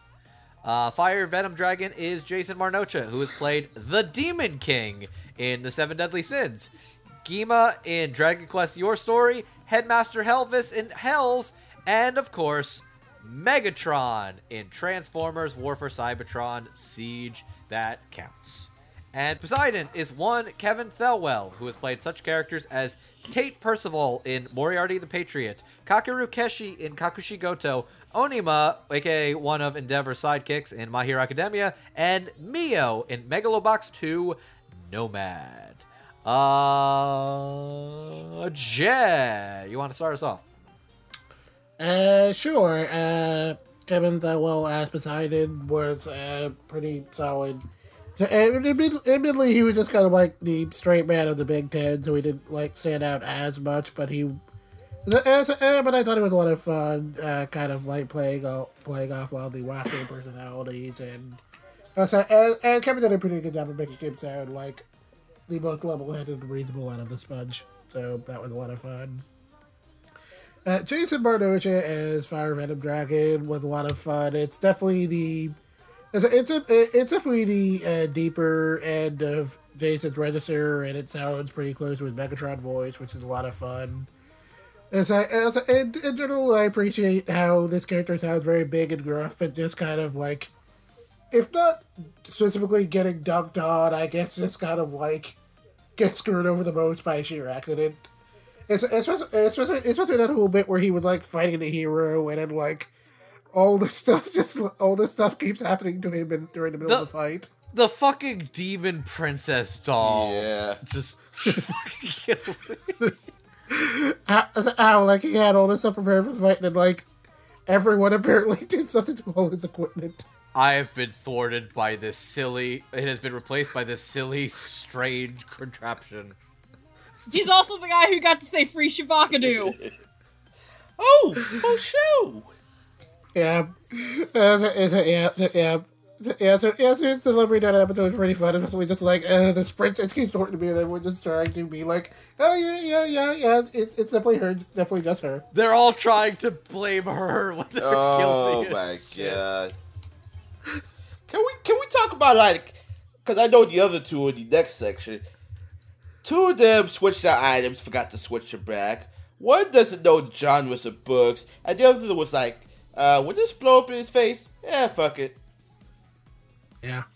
One of those is like, hmm, yes, this is fine. Yeah, and then uh, lastly, Michelle Knotz is Neo Alaroon. Uh, I mean, it's basically just Jesse, which is like, there's nothing wrong with that, but like, I hear the character and I can't like unhear Jesse from Pokemon because I just watched too much Pokemon, so. It's basically Jesse playing Poison Ivy. Yeah, yeah. Uh, so, uh, yeah, yeah, but I like the character. She does, she sounds very like, if not nice and sweet, like she's like she's trying her best to sound like the most. She's trying her best to sound like the most level-headed one, and like, oh, you guys are being too hard on the princess, and and the rest of us is being like, you have no idea. It's it's it's it's just her interaction where she's just like watching her brother get brutally murdered by the princess and trying her best to be like open-minded about it. And I appreciate how like that joke. I appreciate just like the parts the end where she just like walks up to Princess and someone's like, "Oh, you are human, aren't you? Aren't you?" What? Uh, and then she's like, and then like her just, and then like everything after that, where she tries her best to be like the mom of the creepy though that's like obviously the clerk. So- But she, but she tries her best to be the mom, and it's kind of like inadvertently inadvertently causes more trouble, which is always pretty funny. And Michelle's delivery is like really top notch. So See, see, if I was to describe it, Ne- Alaroon has the MILF energy, while the reality is cl- the cleric has the actual mom energy. basically. That's. Uh, uh, basically, yeah, a lot of Michelle's delivery are really funny, which is again not surprising because obviously Jesse from Pokemon, so of course he's good at that. But so, uh, but so, uh, but yeah, uh, definitely liked all three of these a lot. Okay, Megan. Okay, so I t- totally did not put put together that that was Jesse from Pokemon. It happens. I didn't know that. So I was like, "Oh, she sounds so cute and kind of motherly." And I love the part where she's just like, "It's fine. She's not doing anything wrong, and she's clearly traumatized." And like the slow levels of Michelle not sounding as she's dying inside. As she's watching her family be murdered. And I think my favorite part is, well, as long as she's using the whole thing, it's fine. Kicks the other one away. Internally screaming. I also think, I also feel like she has the single best. What happened in the entire fucking yeah. show? the What Happened Award. The Matt McMuscles Award for What Happened. Um, That goes to Michelle Knotz. picture of Matt McMuscles here. Um, can we commission him to do the display with? Uh, no. I wish. Um, no. So I I thought she was a ton of fun. I I again because I had no idea that she plays Jessie. That was not in my mind, and I just enjoyed her very like sweet but yet kind of evil demon plant lady. voice, and I thought that she was kind of like the most like kind of gentle person. Was she one of the people who fucked with the bags? Yeah. Yes. Yes, she was the one that. She re- put the avocados. Yeah. yeah, She put she she created the free Shavacado. Um, she very much did. and then uh let's go to Jason Marnocha as Fire Dragon again. Didn't know that was him. Uh, I liked how he was kind of the gruff but straight man, and I just love when when he was just like, "This all went wrong," and he's just like dealing with this shit, and he's just like, "I'm so tired of you fucking people." And I love when they're like, "Dude, you're trying to give him a going away party," and she keeps ruining it. They they just I- don't shoo her out of meetings. like when she has the vuvuzela. Oh god, the Fufu. I thought something was wrong with my television. Dude, same. I, I- thought something was wrong too, and then I realized, oh, that's actually in universe. I completely blocked that sound out of my head. I was like, After after that one World Cup, we've all become immune to vuvuzelas. How um, long ago was that? Eleven years. what? Fuck you! No, it wasn't. No, no, no, no. Hold the on. Vuvuzela one was seven years ago, actually. Uh, believe me, I no, know. fuck you. It was the world. It was the 2010 World Oh, Cup. what? Jesus Oh, fucking Christ! What the what the fuck is time? I hate Yeah. this. Hold on, I'm putting- No, I If you would like, to, if you would like to relive 10 years ago, No, no, bitch! Don't you do it? Okay, you just posted a YouTube video. Okay. yeah. Anyway, so uh, I really like Jason's kind of like more straight man. Kevin, Kevin as Poseidon was great because he was kind of the more like adorable-ish type of voice. He sounded very much like a teenage anime protagonist, which is what Poseidon looks like. I love the part where they're like, she, he broke her, a- she broke his ankles.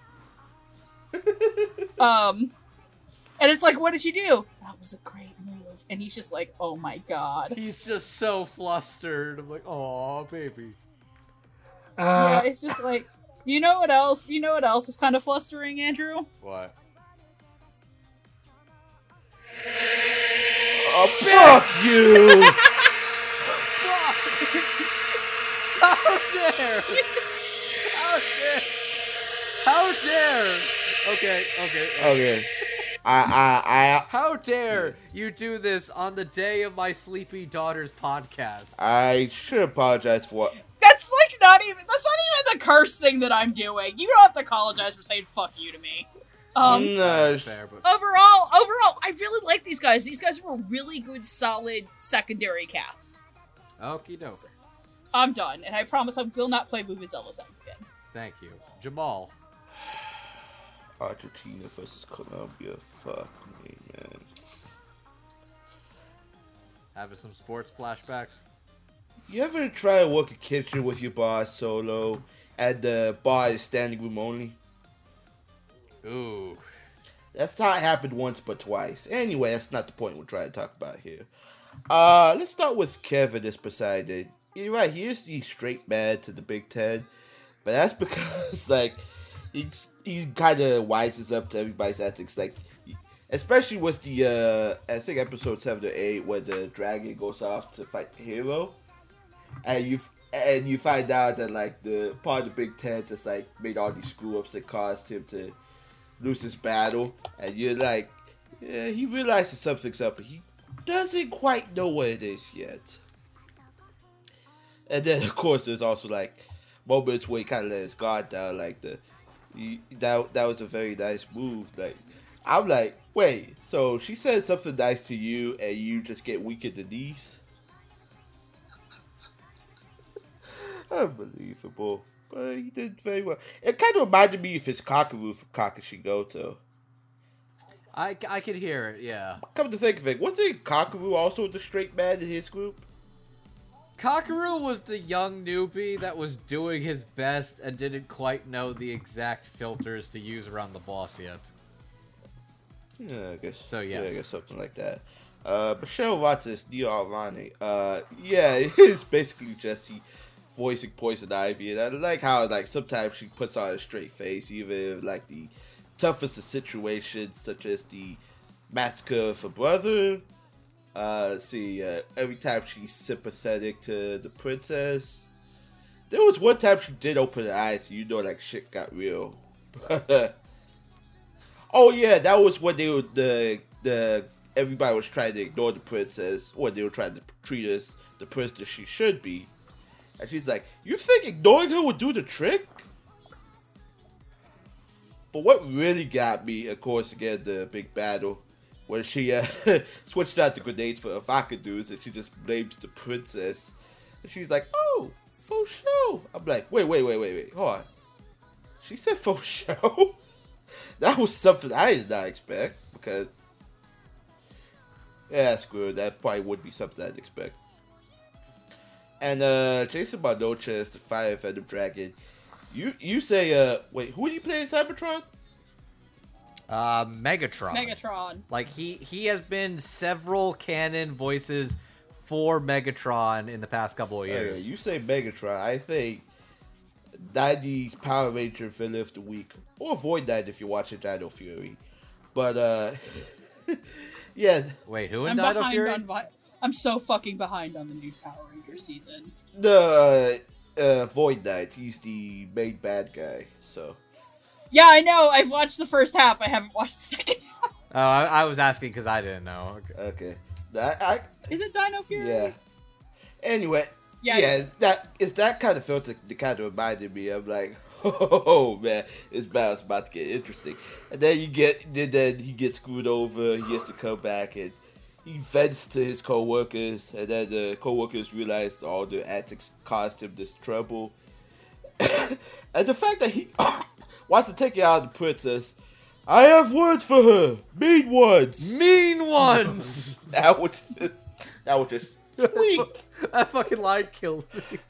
Oh, you can- you can sense he was going for that type of vibe, to be honest. But and that that was that's one of the things I like about Jason Bardocha. That's like that's one of the reasons I gave him a W for his performance in Hell is because he knows how to channel that kind of vibe for for either the era, the type of show that it is. So he's Dude's just, dude's just a good actor. Yeah. very good, Yeah.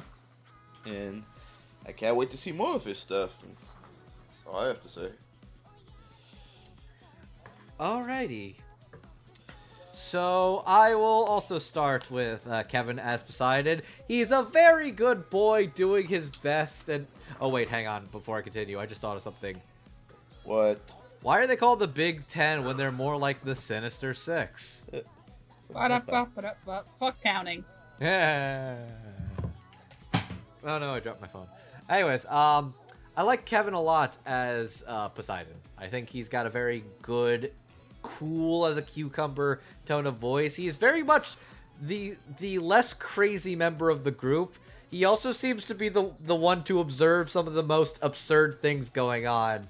Like he he didn't do anything to fuck with Venom Dragon. He's the one that knows everybody's sweating bullets right now Mm-hmm. and he's just like, "Y- y'all, y'all good? Y'all fine?"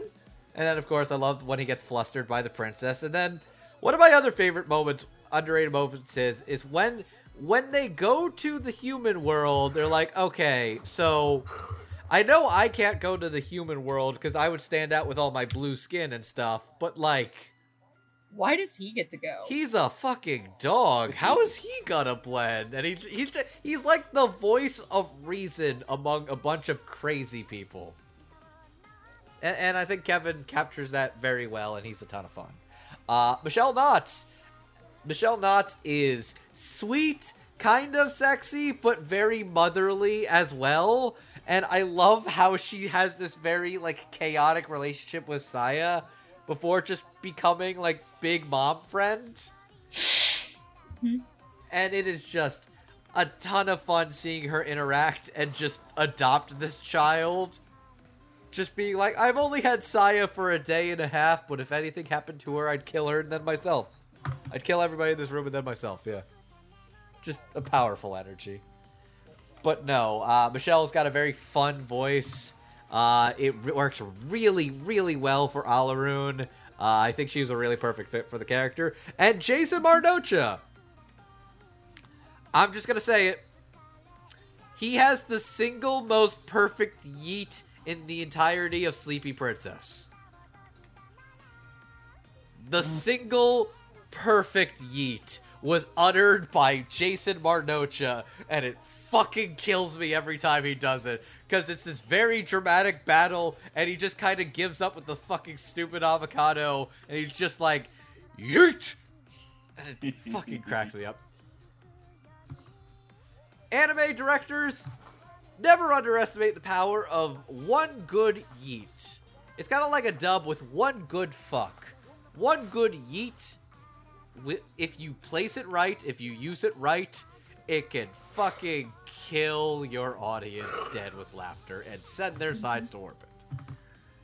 Anyways, Jason Marnoch is fucking good. He's very strong, very commanding, intimidating, but also very angry, defeatist when he's getting fucked with by the hero and his comrades, and just yeah, just the mean wor- the mean words comment. But also he he.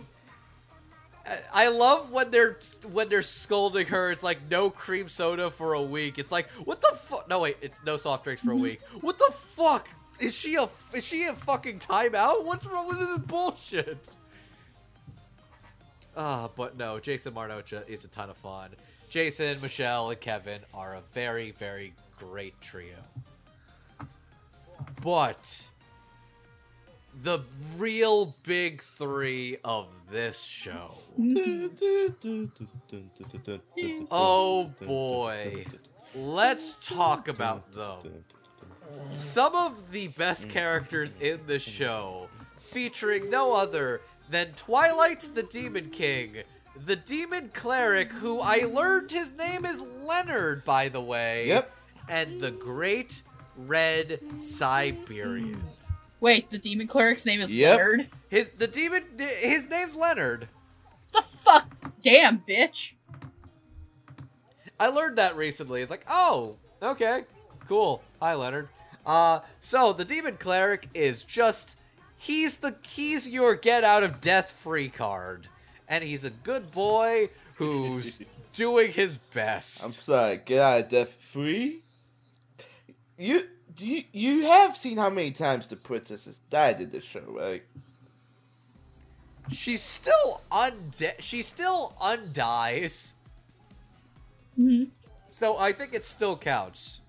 And then there's the Great Red Siberian, who is loves the rules, loves the Demon King, and is just a big furry boy, and he's adorable.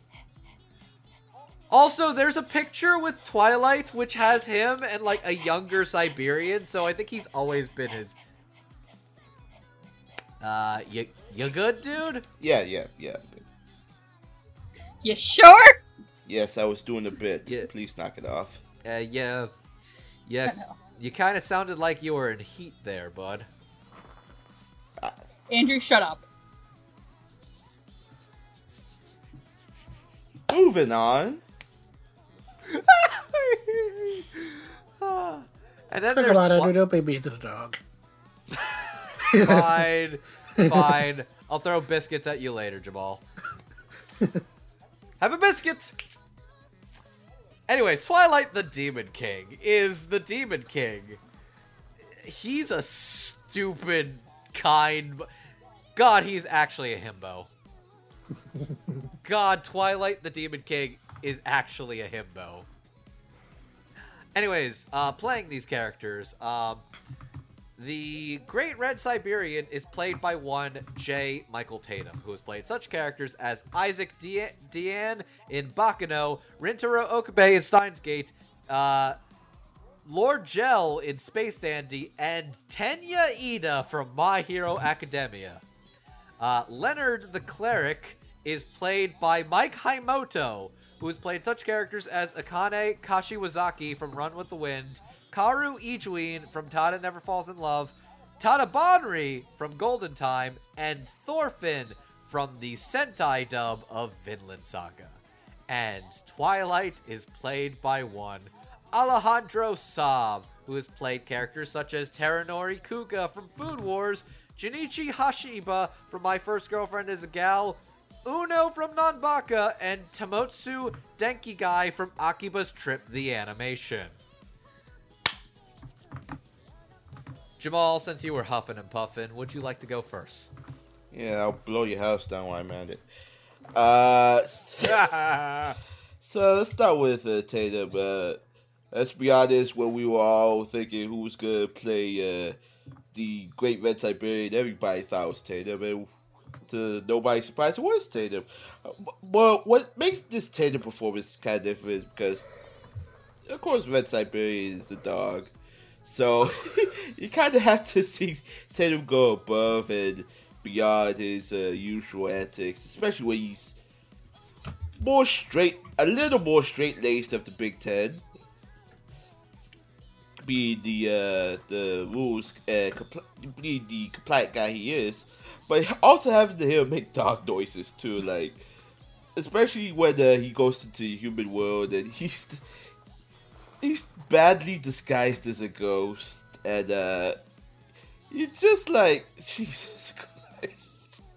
So when you see him like just like chewing our food or something like that, you just see him huffing and puffing. It's like it's pretty kind of cool, especially in the last episode when uh, Twilight, the Demon King, uh, uh, accompanies the princess to get a special pair of uh, underwear for the Christmas. You just making sounds that I normally hear my dog go whenever my dad just he even steps outside like ten feet away or something. It's like Jesus Christ, like I know you miss it, but he's not gone for long. Like, but I get it. So He doesn't know his sense of time. He could be gone for an hour or he can be gone for a millennia. He doesn't know when his master is going to be back and he misses it's him. it's more distance than time to be honest. But I'm just speaking from a dog owner's perspective. So I'm speaking from a dog and cat owner's perspective. The pandemic has given them all separation anxiety like a fucking god. My god. I don't know. Mine still buy, buy, uh, it gets on me for food. So Oh yeah. Yeah. They're cute enough to warrant it. That is true. Speaking of the 2010. Anyway, uh, I'm, I'm gonna save the DBK for last. Mike Haimoto as the Demon Cleric. Very soothing, very calming voice. Also, hi Mike Haimoto, we meet again. Uh, I wasn't expecting to hear him in the Funimation dub like this, but when I saw he was cast, I was like, yeah, that definitely fits. Uh, know, he's, I, I didn't know. I'm not aware of his comedic chops as much, other than Todd never falls in love. Also, he plays a character named Todd at Golden Time. So, yeah. Anyway, hearing him as uh, Leonard, Leonard kind of gets used and abused from time to time. I still remember the when the princess uses his horse to just grind down the edges of the coffin. I was like, damn, that man, that is not what they mean by getting railed, but okay. Anyway, He wasn't getting railed, he was getting edged. There's a difference. yeah, speaking of Edge, uh, the whole thing with this show is like, I think after like after episode six or so, it starts making like kind of innuendos with a miscon- misconstru- misconstru- misconstruction. Uh, yeah, yeah, let's go with that misconstruction. Like the moment with the princess's pressure points, when she approaches him to uh, essentially give him to do acupuncture, and he's just like sitting there, there with a dead stare. Oh man it's amazing the things Mike has to deal with with his character, especially when uh, he approaches Twilight uh, about some paperwork and he catches him with the princess because the princess wants to know more about pajama parties. Oh my god. Oh my god, that was like the standout moment for him because he had to lose it. It's like uh, Twilight's like, wait, this is not what you think. This is what you think. And Mike has had So- enough of his bullshit, man. like, God. Oh, okay, sorry. I have to say, my favorite line delivery from Mike is like, "The princess and the demon king. This can't be. I'm gonna put a stop to this."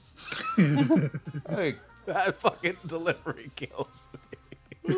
and then he, yeah, he just fucking screams bloody murder at him. Oh, I guess that's your boss, but even he knows he shouldn't cross that line. But oh god, I think that was probably like one of my biggest highlights for him. And then uh, we get to the Demon King himself, which is Alejandro Saab being Alejandro Saab. Like he can take this any direction he wants to. It kind of reminds, in some ways, I guess it kind of reminds me a little bit like Carlton from Fresh Prince. Like he has that kind of vibe to him. Like you know, he's just trying to be uppity and like do whatever, do what needs to be done. But in real life, it's like he's kind of powerless within his own construct, I guess. And like, especially when he's trying to talk to the princess, his princess just sleep. It's like, you know what, let's leave her be for right now. That kind of thing, that kind of vibe. Mm-hmm. But I think one of my favorite things is like how he kind of gets abused from time to time. Like whenever some mischief happen with, happens with the princess, and he goes about the hill, he's like, "Wait, what happened?"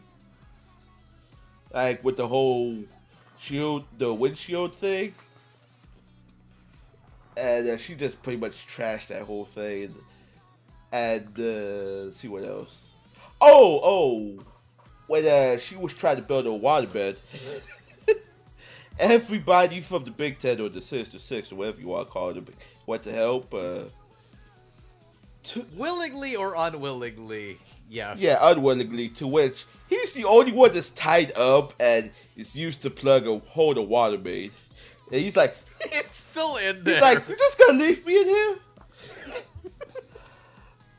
but yeah, for every antic that the Demon King encounters, Alejandro knows how to play that very well. I mean, he's literally grooving while he's snoozing, you know?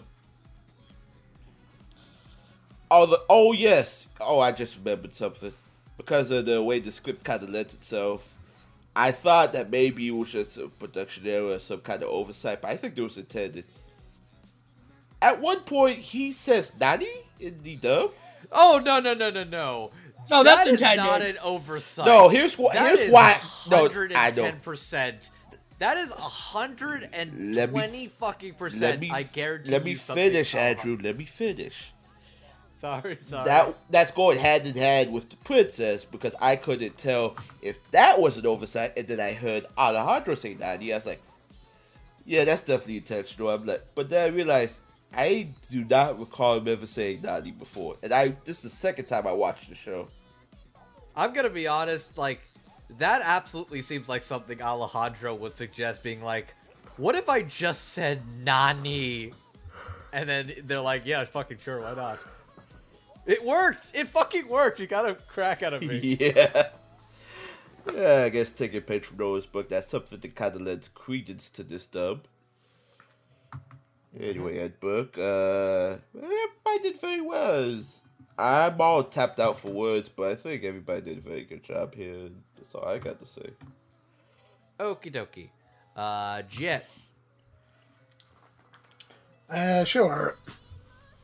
Uh, I'll segue. Talk about Mike Haimoto as a clerk. I really liked his performance. He gave, as I like I said before, he gave very good mom energy to the performance. He definitely did a good job of making the clerk sound like easily the most level-headed one of the entire cast. Definitely like the smartest guy in the room, which. Uh, uh, which certainly isn't, which certainly isn't saying much with a lot of these characters, but he was definitely kind of the one holding everything together. He's the only one who pieced together who D What's It was. Yeah, immediately. Knew the whole time. Yeah, yeah, and I appreciate it as soon as he figured out. It's like, uh, every, as soon as he figured it out, it's like, oh, he's he like goes to the fire, he like goes to the fire venom dragon. Is like, oh, like, make sure you really kill the hero this time. uh, Because he totally has a thing for the princess. he, he the, um, uh, or if not a thing, he is at least very protective of the princess. Like, don't you No, hurt, like, not. don't you hurt my kid? No, actually, they said that they toned him down a lot from the manga. Wait, what? What? Yeah, in the manga, he's like a little bit more of a stalker to her. What? The fuck? Really? Huh. Uh huh. This I did not get that vibe at all. this So is that is I news to me. Did not get that vibe at all. What? Wow. What the fuck? I that, that's a good change if that's where it was. Yeah, I, I wow, wild. Huh. Uh, good on Doga Kobo making good changes. Doga, Yeah, that, that's a, that was a good call. Doga be coping, man. Uh, but, uh, so, uh, but, yeah, but yeah, I definitely uh, like Mike's uh, the the delivery that I did, and yeah, in general, he just does a really good job playing off the other characters. And like Jamal was saying, uh, definitely did a really good job during that scene. Uh, uh, where, Twi- uh, where Twilight's with with Saya like on the bed, and he thinks they're like doing the thing, and he, the clerk just flips out. Or or as Twilight would say, doing the do. Uh, uh, so, uh, yeah, so Mike's delivery there with Brian Swiss, and it was really funny. And then uh, J. Michael Tatum as uh, Great Siberian. Uh, I mean, okay, I mean, it's J. Michael Tatum playing an authoritative character with glasses. This is pretty much him in his wheelhouse, and like a lot of it is kind of you know the very typical like this is a very snobby J. Michael Tatum character, and he's always very good at that sort of thing. And does a great job of making Great Siberian sound very prim and proper, but also just high strung enough to be really funny. But no, the thing that really, really makes the performance work is all the dog noises he has to do. Yep. Yes, it's it's Because- so good. Yeah, because like because like I mean that wasn't like non-existent in the Japanese version. That is definitely like a touch the dub really leaned into, and it just makes the performance a lot funnier. This is, this is the fact that he, this was the fact that there's just so many points where he's just making like actual dog noises, and I was rolling. Yeah. That's what I'm saying. Like, Uh, it's beautiful. yeah, but I definitely just appreciate how much the character kind of evolves from like in the beginning. It's like, oh, okay, this is like a very serious character who might actually be able to keep the princess alive. Eventually, like, no, no, he's just. He's like, no, no, he's like a he because it's a protective with her and everyone else, and also like he can't really rate her at all that much. It- it's- He it- tried. yeah, it's like it's like occasionally he might get to take a couple of her toys away, but but inevitably he can't really do much else. I think he realized what her deal was early on when he's like, "You live like this." I I definitely appreciated Dave's delivery with that line. That was priceless. Mm. And then, of course, Alejandro Saab as Twilight. He's it's it's amazing. He does a really great job of making Twilight sound like he's desperate to come off as this strong and serious authority figure, but he just gets undermined at literally every opportunity. Either because like the either because the princess is like busy murdering everything in sight, or or or like his minions are all like clearly smarter than he is. and and uh, and uh, and Alejandro's delivery just like makes all just like makes pretty much every scene he's in great.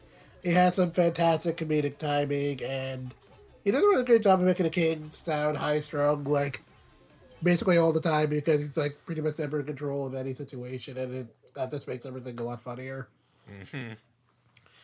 Uh, but at the same time, I definitely appreciated that he was like kind of able to dial back some of the funny a bit during like the bit in episode ten where he's like talking about relations between the two races, and you can kind of tell to Alejandro's delivery that the king is at least like maybe a little stubborn about that because like everyone else, he's kind of grown attached to the princess in his own way. And, and, and, and, and I thought and I thought the whole thing was really sweet, but like Maybe like in general, Alejandro just gets like so many great one-liners, like you know, just, uh, like you know, doing the do and all that good stuff. It's it's just a really it's just a really fun performance. Like definitely, okay. I mean, I mean, it was. uh, I mean, I mean, you. I mean, there's some debate as to whether it is the best performance in the dub, but it is real. If it's not, if it's not the best performance, it is definitely at least number two. It is. It's really great. I know is it goes head in head with the lead. That's all I can say. It definitely does. Okay. Megan. Uh, let me start with Red Siberian, who is a very good boy, and yes, he's hot. Hi, Impy. um, J. Michael Tatum plays him with the bravado of J. Michael Tatum done with the people shit. Um, Red Siberian is that guy who's been there for 30 years, hasn't is the second in command, but clearly still isn't getting paid enough for this shit. Especially with the new guy running around the office.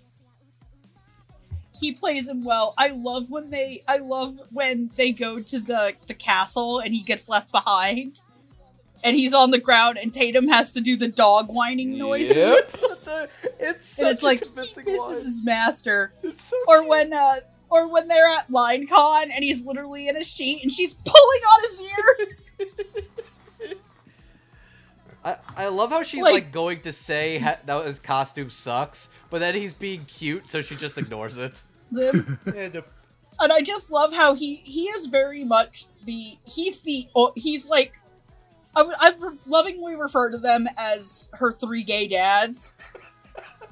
Um, and he's like the strict gay dad. It's like, bitch. also, be Tatum nailed his defining character introduction, which makes me J. Michael Tate makes me want J. Michael Tatum to say, "Damn, bitch, you li- you really live like this." Oh my god! Oh my god! It just hit me What? when you when you mentioned he's like the strict gay dad. It just occurred to me, Siberian is Captain Holt from Brooklyn Nine Nine. Nine nine. I haven't watched much now that even I understood that. Oh my god! Somebody has to do the thing of Syalis of Jake calling uh, Holt his dad to Syalis in Siberian now. Fuck! It worked. it worked. Twilight can be uh, Stephanie Beatrice's character. Um, no, so the thing I liked about him though is he's got this right level of hard ass and absolute dolt to be his the the mom. Mike Haimoto chews the scenery as Leonard. Uh, he gets those smarmy, undermined lines with the the right levels of "I don't know what I'm doing" or "Princess, princess, princess." No, don't touch that. And I think to me, one of his best line deliveries is, "I don't know, I stuck her in the, I stuck her in the bag and brought her. I panicked." Yeah. But I like how Mike plays him as like the smarmy one at times. Like, this bomb will blow him up. It'll be fine. Just put these in there. And just he's the fun dad. He's the dad who's trying to be like stern, but he can't. And then I, can't add more than what you've already said. And then damn, Alejandro steals the scene in this dub. His Twilight is hammy. His Twilight is hysterical. The yeets, the my boys, the the false bravado. But to me, the thing that Mike that uh, Alejandro 100% nails is the genuine pathos in episode 10. It's that when they're up at the fireworks and they're talking about how he wants peace between the worlds because they've been uh, let down, I genuinely felt for him. And for having a whole show where Twilight is genuinely depicted as this kind of outsmarted bumbling king who gets picked on by Hades and is is not oh is uh, getting outsmarted by a tiny girl into her pajamas. Um, I thought that scene really captured why Alejandro is so well liked as a voice actor. He was able in that episode. He was instantly able for to go from gut bustingly funny to making you want to cry without breaking a sweat. It felt like. Um, so genuinely, like props there. I think Alejandro is my favorite performance in the dub, and he's definitely, I think, I think the best performance.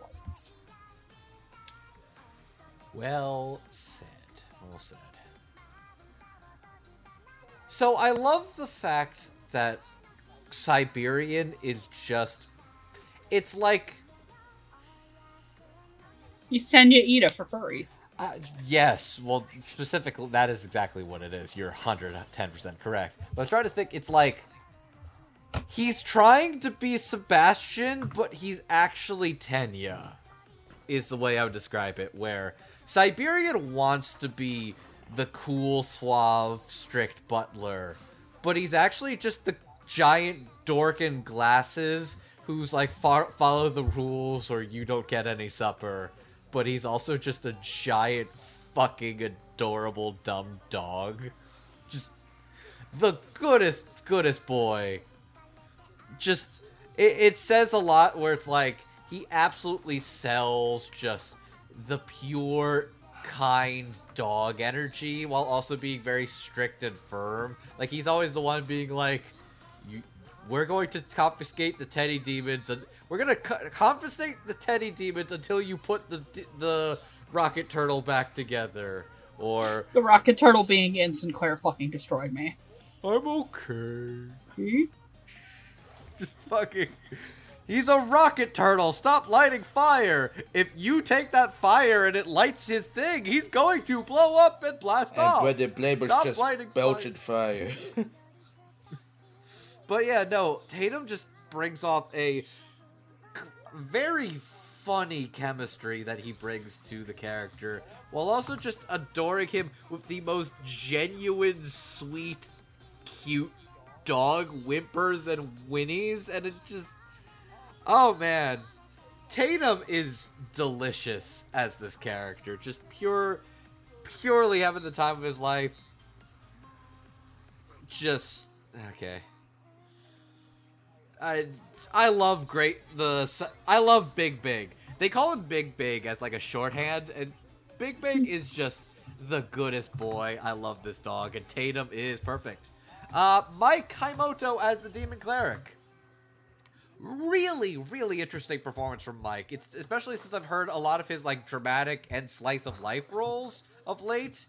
He does a really good job being this funny, dorky guy who is effectively the smartest guy in the room, but also just a huge dork trying his best. Just a lot of great quips and reactions he has with the big with the Big Ten and the princess. Just all all of his deliveries just kill me. He's very funny. And just yeah, like his standout is absolutely when he's freaking the fuck out at Twilight and just shooting lightning at him. Just the the anger and just the fucking like I'm gonna put a stop to this kills me every time. And Mike is so fucking fun. He was a really really pleasant surprise for this show, and he absolutely kills it. Like Tatum and Mike Haimoto are fantastic and incredible together. And then there's Alejandro Saab. S- Takes the entire show and runs with it. Oh my god. Alejandro is fucking, fucking perfect. Every one of his lines has this, like, cartoonish evilness to him. Also, like, dorky, like, king that doesn't know any better. But also, he just plays Alejandro Saab. There are so many line reads in the show where it's like, oh, this isn't even Twilight anymore. That's just Alejandro just doing a thing in the booth, and it just came across. yeah, I think that's after you introduce the Demon King and you find out what the Demon King really is. Yeah, that's just Alejandro at that point. I think like the, the the one that first cemented it for me was as early as episode one when they're talking about the windshield and how it's really important and going to be important in battle. Yeah. and just the exact line delivery of, "Don't I'm not I'm not kidding around here. Don't break that shield." Okay, seriously, just I'm like, oh, just, there's so many lines like that. Him being silly, ridiculous, but also just him being like, oh. Oh, that's that's that's what's up. Just oh my god, there is so much there is so much Alejandro Saab brings to the table. He's not even my favorite Alejandro Saab performance this year, but he is far none the most entertaining. yep. I, I think he's probably the funniest character he's ever fucking played, period. It is perfect. Everything he does with Twilight the Demon King is just absolute uh, an absolute fucking treat. Like I'd argue his performance is worth the price of admission for this dub alone. It is that fucking good. The top 3 are fucking great and amazing, but who are they without their captive princess? Princess Aurora Syalis Good Rest. She wants a good night's sleep, and she will kill anybody to get a good night's sleep. And that's the show. And that's the motherfucking show. So who is going to get crowned the princess? That honor belongs to the one, the only, Kira Buckland. Kira, who has played such characters as Izumo Kamiki in Blue Exorcist, Beatrice in ReZero Starting Life in Another World, Hiyoko Saionji from Danganronpa 3 Despair Arc, and Reimi Sugimoto from JoJo's Bizarre Adventure, Diamond is Unbreakable. I okay. I mean, we're pro- I mean, we're probably not gonna talk about it for. We're not going to talk about If- the obvious. Say if, it. if it ever, so we might as well just do the big one. Jolyne Cujoh in JoJo Stone Ocean. The only reason I brought up Congrats. Reimi over uh, Jolyne is Reimi's a lot closer to the particular register that uh, the princess is working with. But you're right, she is also Jolyne motherfucking Cujoh Well, among congrats. many, many, many, many, many other roles. Jet, start us off, will you? Uh, yeah, sure. Uh, so, um, yeah, so I've heard a lot of Kira Buckland over uh, Kira Buckland over the years, and, I think I might have heard the first thing she was in. I think it might have been Legrand, if memory serves, but it's been a while, so I'm not totally sure. But anyway, I've heard a, anyway I've heard a lot. I've heard a lot of her stuff, so I'm pretty familiar with her range at this point. But uh, even with that in mind, this is a different. This is definitely a very different Kira Buckland. Like, I mean, like, it, like you can so clearly tell it's her, but it's definitely a lot more uh, chaotic gremlin than any other character she's played. Uh, she does a uh, she does a pretty good job of making the princess like do her best to sound very like prim and proper, like at least she thinks she is. And and, uh, and then can very easily switch to sounding like very chaotic and nightmarish whatever the princess is willing to do whatever it takes to get her a good night of sleep. And, a con- and like and the contrast between those two extremes definitely makes of the show's comedy works pretty, work pretty well. and in general, it feels like it would be very easy to make this character annoying, because obviously, the, because obviously the princess largely centers around one joke, and, and like any one joke also involves her like killing a lot of these demons constantly. So you would figure at some point it might get exhausting, and you might get to the point where you feel a little too sorry for them to the joke to land. Okay, but it works. Okay, but it works for a couple. But it works for a couple of reasons. Largely because the princess herself is generally not invincible and is often just kind of like so single-mindedly, like so single-mindedly focused on her obsession with sleep that she can either be eas- that she can either either be easily tricked herself or just like literally gets herself killed constantly, which is definitely pretty funny. Okay, and the, other, and the other thing is, and the other thing is that while she is very demented, she is not like actively malicious. Like she, that's like, like she's to, like she will definitely kill whatever is in her way to get a good night's sleep, but she's not like going at it. She's not like actively going out of her way to cause harm. It's just like, well, she's gotta do what she's gotta do, but otherwise she does at least like respect everyone in the castle and does kind of like care for them in her own way. She is of. royalty, where she both does and does not care for anybody below her status. Pretty much. Like she doesn't hate them; she is just indifferent. I mean, I Pretty mean, the girl has Stockholm syndrome to the point she was glad to be kidnapped because she get, gets out of her duties. She even said, I'm Okay, gonna. okay, okay, okay, no, okay, no, I don't even think that, no, I don't even think that's Stockholm syndrome, but I don't. I just think like she's lazy. She sees this as like, oh, like I'm here, I can get more sleep here. I like Megan it brought better. Megan brought this up to me the other night. Actually, I think she where she was like, I think the demons have Stockholm syndrome for her. "Yeah, they do." Because remember Yeah. when they go to Hades' castle together, and you can hear Alejandro sob to say, "I, princess, I have candy." Oh yeah, oh yeah, oh they're delivering her. That whole bit Oh was great. man! Oh, Yeah, they all sounded so deranged. That was perfect. yeah. But, uh, but yeah, uh, Kira does a really good job of like switching between the princess's extremes very well.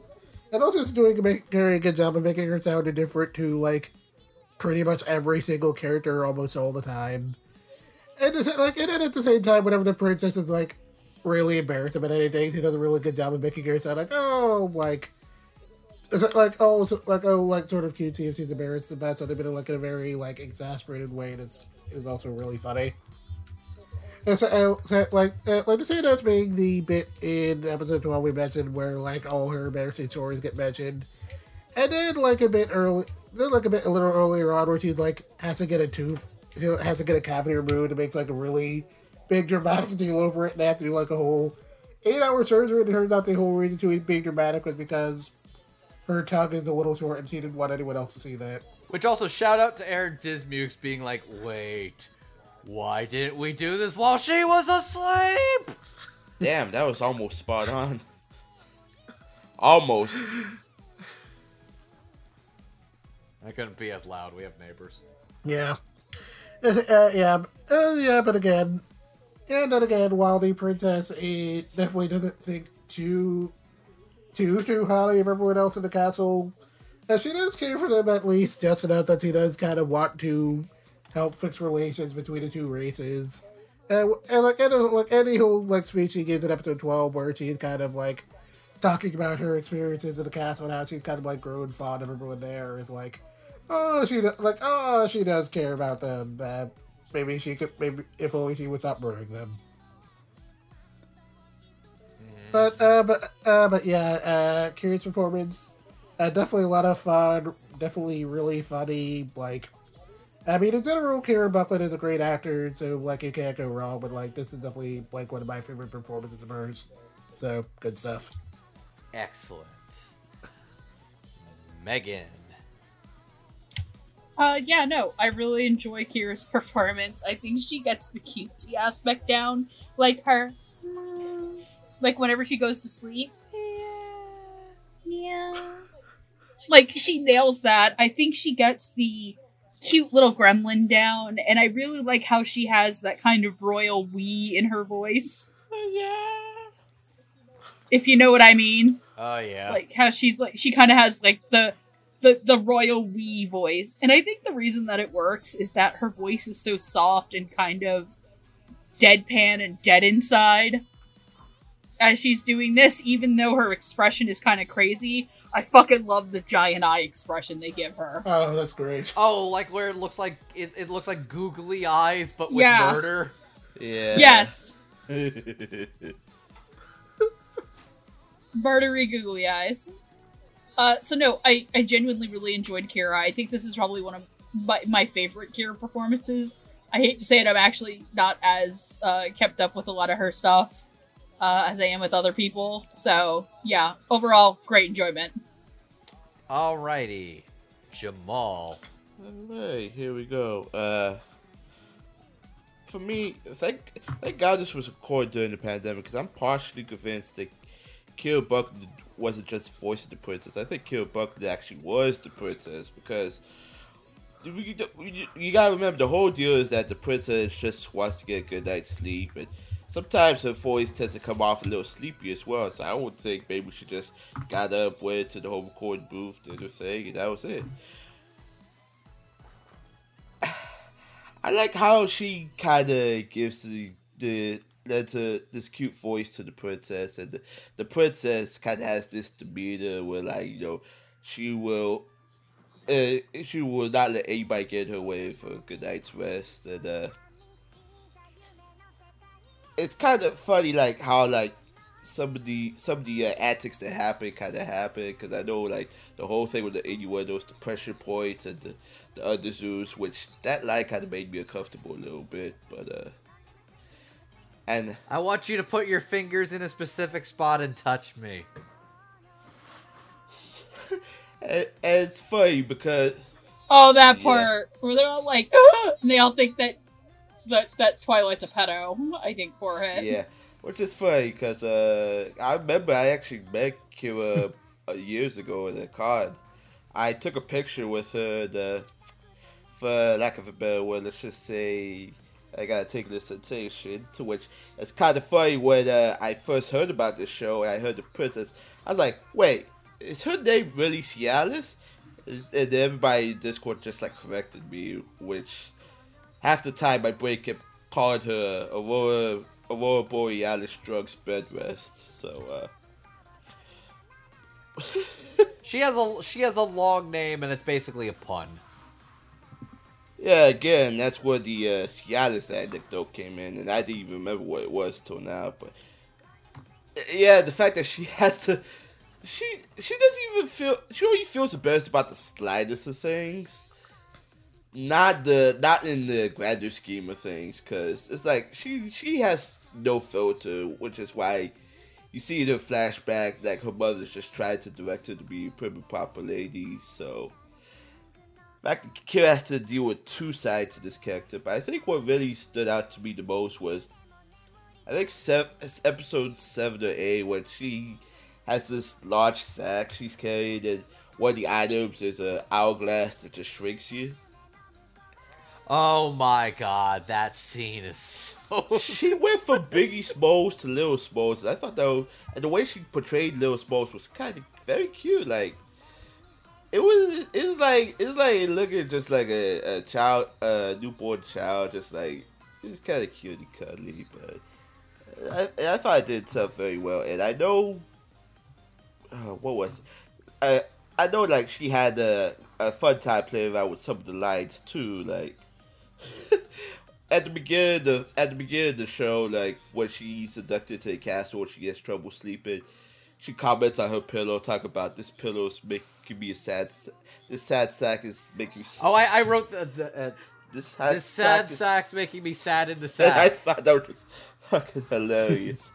but yeah, she was perfect for this role, and I'm not just saying that because she has stars in her eyes, and that could be a David Bowie reference, but. She, she was very very spectacular as this character, even if the character is kind of one note, oh, because you know I I would actually argue she's not that one note. She's honestly. not that one note, but it, it, does- she's not one she note. she's not- one track. She's one track, but she doesn't make you feel like it though. And it, especially again when you get to the end, because she knows like there's more to what she is to just sleep. No, yeah, for sure. But I will say, here's to you, Kira. May you have many iced Mexican mochas. So yeah, Kira Buckland's fucking perfect. Yes. She's really, really fucking just natural fit for uh, the princess.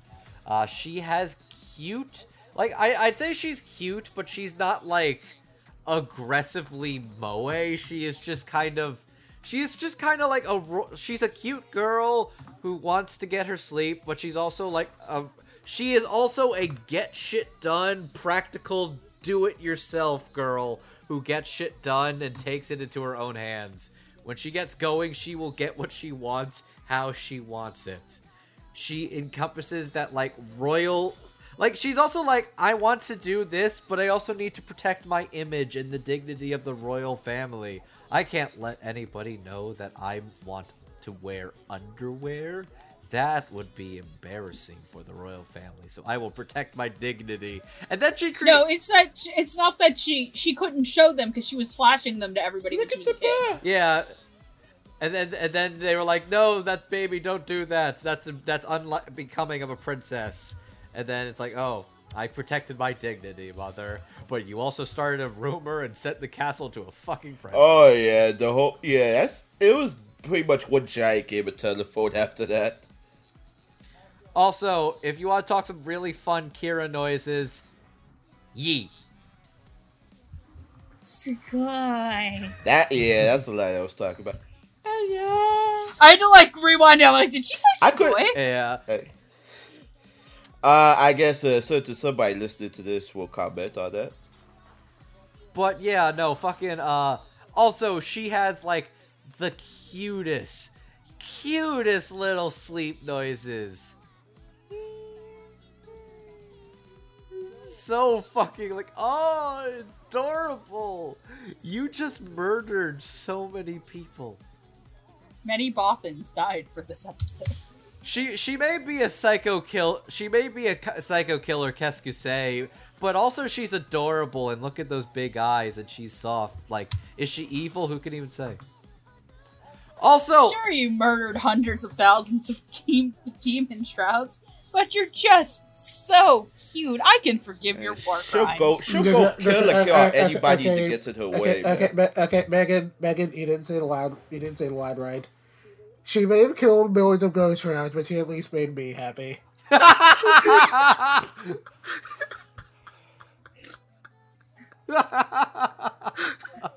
Okay, Armin. no, no, no, no, no, no, that's not that's a Attack on Titan. That's Galactic one of the Heroes Galactic thing. Heroes. Isn't that Oh, yeah. Isn't that Maddie's character? Yes. Okay. You may have killed millions of people, but at least you made me happy. Oh fuck. But yeah, also just one of my favorite scenes, as you mentioned earlier, was when she go when she she's kind like Kira sounds kind of like tiny, but kind of like a almost semi stoic tiny. But then when she takes the the the shrinking potion, she becomes baby. And Kira as baby is so fucking funny, especially when she's threatening them with the fucking quills and she's like, "Get a move on." but then she's getting poked and embarrassed by her like wannabe demon dads. But then she just makes a small yawn and she sleeps and she's like, "Baby sleepy." Like, oh no, she's cute. So she captures chaos, adorableness, royalness, sincerity, sleepiness, and pure unadulterated e- like Carnage. carnage. I was gonna say evil, but like I, it's not evil. It is, it is carnage.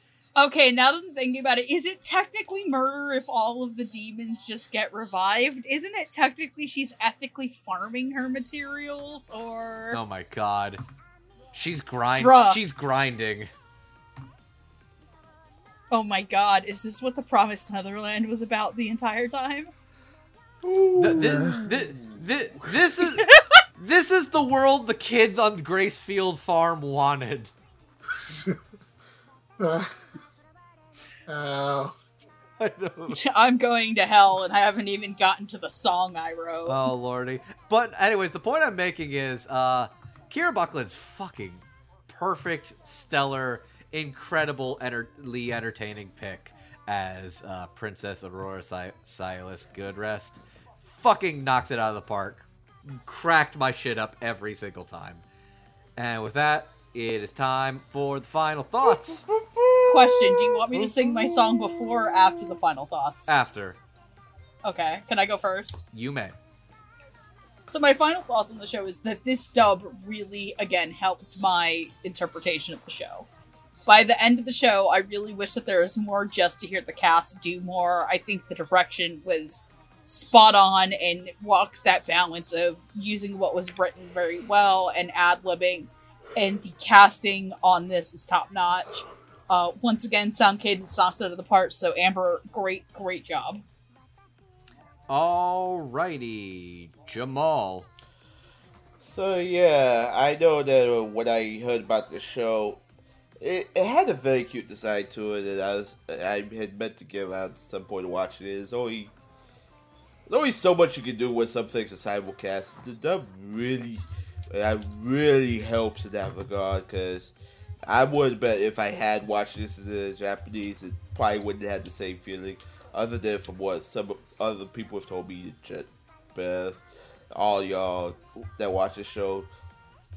I I definitely praise this is this is one of the reasons I really like Sour Kid is because they really know how to get it done. It's like it feels like they took their time, but with so much staff on board, it's like they they got a lot done in a short amount of time, but it doesn't feel like it.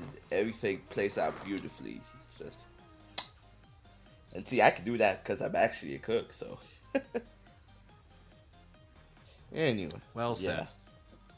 Alrighty, Jet. Jet, Uh, my bad. The- Uh, yeah. Um, all in all, this was a pretty fun dub. Um, the uh, the actors were definitely very clearly having a lot of fun in the booth. A lot of performances are Uh, really funny all across the board. It's pretty well casted.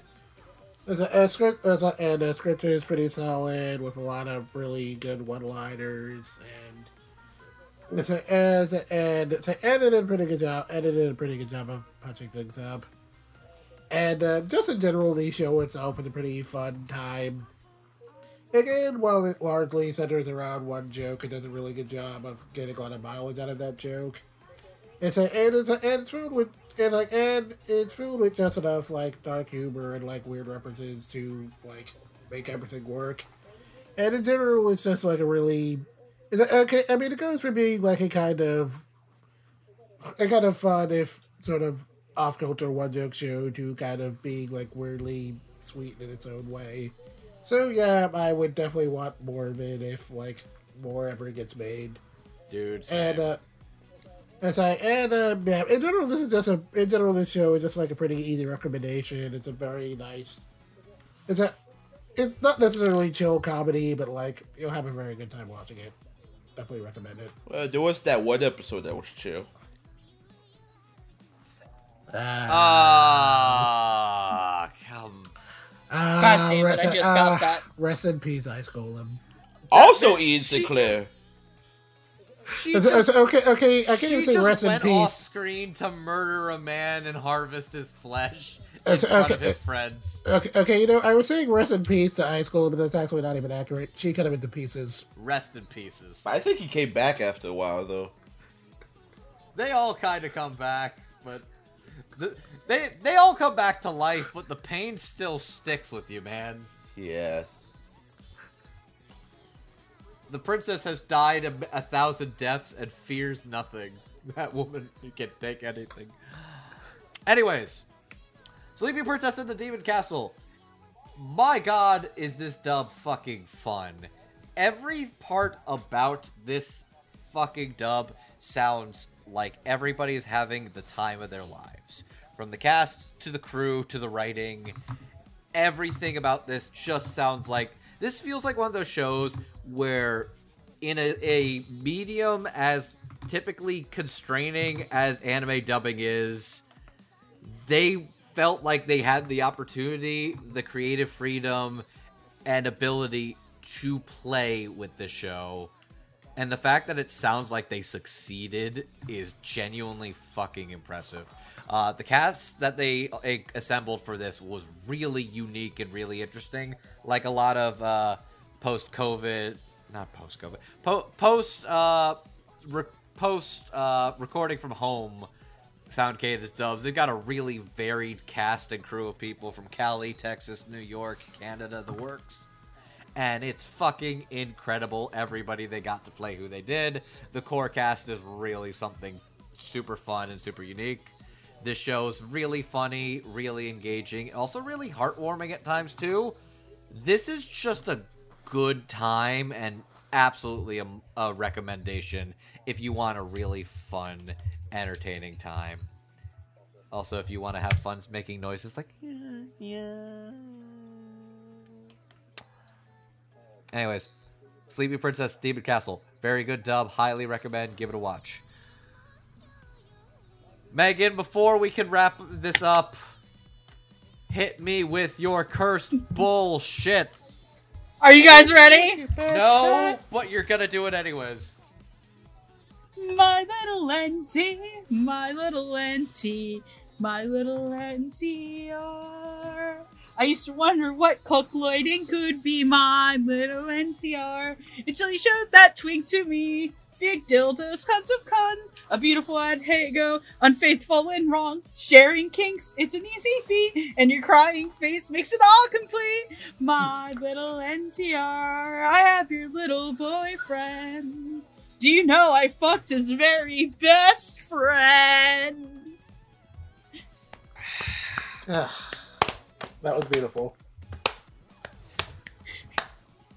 I am the very embodiment of the Citizen Kane angry clapping scene. You're welcome. Thank you, Internet. If you'd like to follow me, I am Hat Queen Era 2, where I do shit like this on the regular. Ah, alrighty. So, to plug us out, Uh, my name. Uh, th- we are the Dub Talk Podcast. If you'd like to keep up on our episodes, we post regularly every Friday or so. Uh, we post them on YouTube as well as audio platforms like Spotify, Apple Podcast, and Podbean, where you can take us on the go with you. Uh, if you'd like to keep up with us for updates and the likes, uh, we we at the Dub Talk Podcast have a Twitter and we also have a Twitch account where we regularly stream ourselves playing video games throughout the week and having a fun time playing games, shooting the shit, having a good time. That's at uh, Dub Talk Podcast, and yeah, we have a Twitch and we have a Twitter. That's where you can find us for our most regular updates. And yeah, um, if you would like to support us for a one-time do- donation, we at Dub Talk have a Ko-fi account. And if you would like to regularly support us every month or so with things like early previews and getting the chance to vote every three months for a chance to have a Dub Talk episode of your choice, go and support us over on our Patreon, where we would like to, where sometimes if you are a patron, we give you a shout out at the end of the episode. A shout out for lovely folks like Megan's mom and dad, Michelle Travis, Nico Robin What with Yowie Hands, Sue Tweet, Victor May Borda, Carly Lesticow, Crimson Echidna, Jacob Wilson, Jared Hawkins, Julia W, Marissa Lenti, and Otaku Anthony. Love your faces, you beautiful, wonderful people. Also, special shout outs to Lenti for some behind the scenes factoids and things I didn't realize about Sleepy Princess before watching and discussing it tonight. Thank you a million for your insight, Lenti. This was really helpful and appreciated. Thank you kindly. Uh, Megan, you plugged yourself already. Uh, Jet, would you like to? I'm not allowed to talk anymore after that. I wasn't going to say that, but yes, you are. You are banned from soft drinks for a week now. Don't you give me a Siberian wine, damn it. Uh, Jet, would you like to plug yourself and what you do to the peoples? Uh, yes, uh, you can find me on the Twitters at Dividing, where we'll usually just uh, be talking about uh, whatever manga, anime, or cartoon news is going on Pretty decent time. Uh, you can also find me uh, on another podcast, Podcast Renee, where we'll usually be talking about anime news alongside Andrew here. Cool. Cool, cool, cool. Uh, Jamal. Uh, see, I'm an assistant editor for this podcast. We follow Twitter at Jamstar529, YouTube at Jamstar1. I'm working on a side project, which hopefully I get to debut soon. Oh, it's gonna be very fun. Uh, not really doing much at the moment, but yeah. And my name is Andrew, aka Classy Spartan. You can find me over on Twitter at Mongman9000. And if you'd like to hear my thoughts about the uh, reporting anime news and the likes, alongside fellow co-host here, Jet. Hey, buddy, how you doing? You can find me on Surreal Resolutions Podcast O and A. I look forward to your season's eatings next year. Oh boy, that's that's gonna be a ways away, but it was definitely something. Anyways, we are done. Hold on. That's it. Hold on.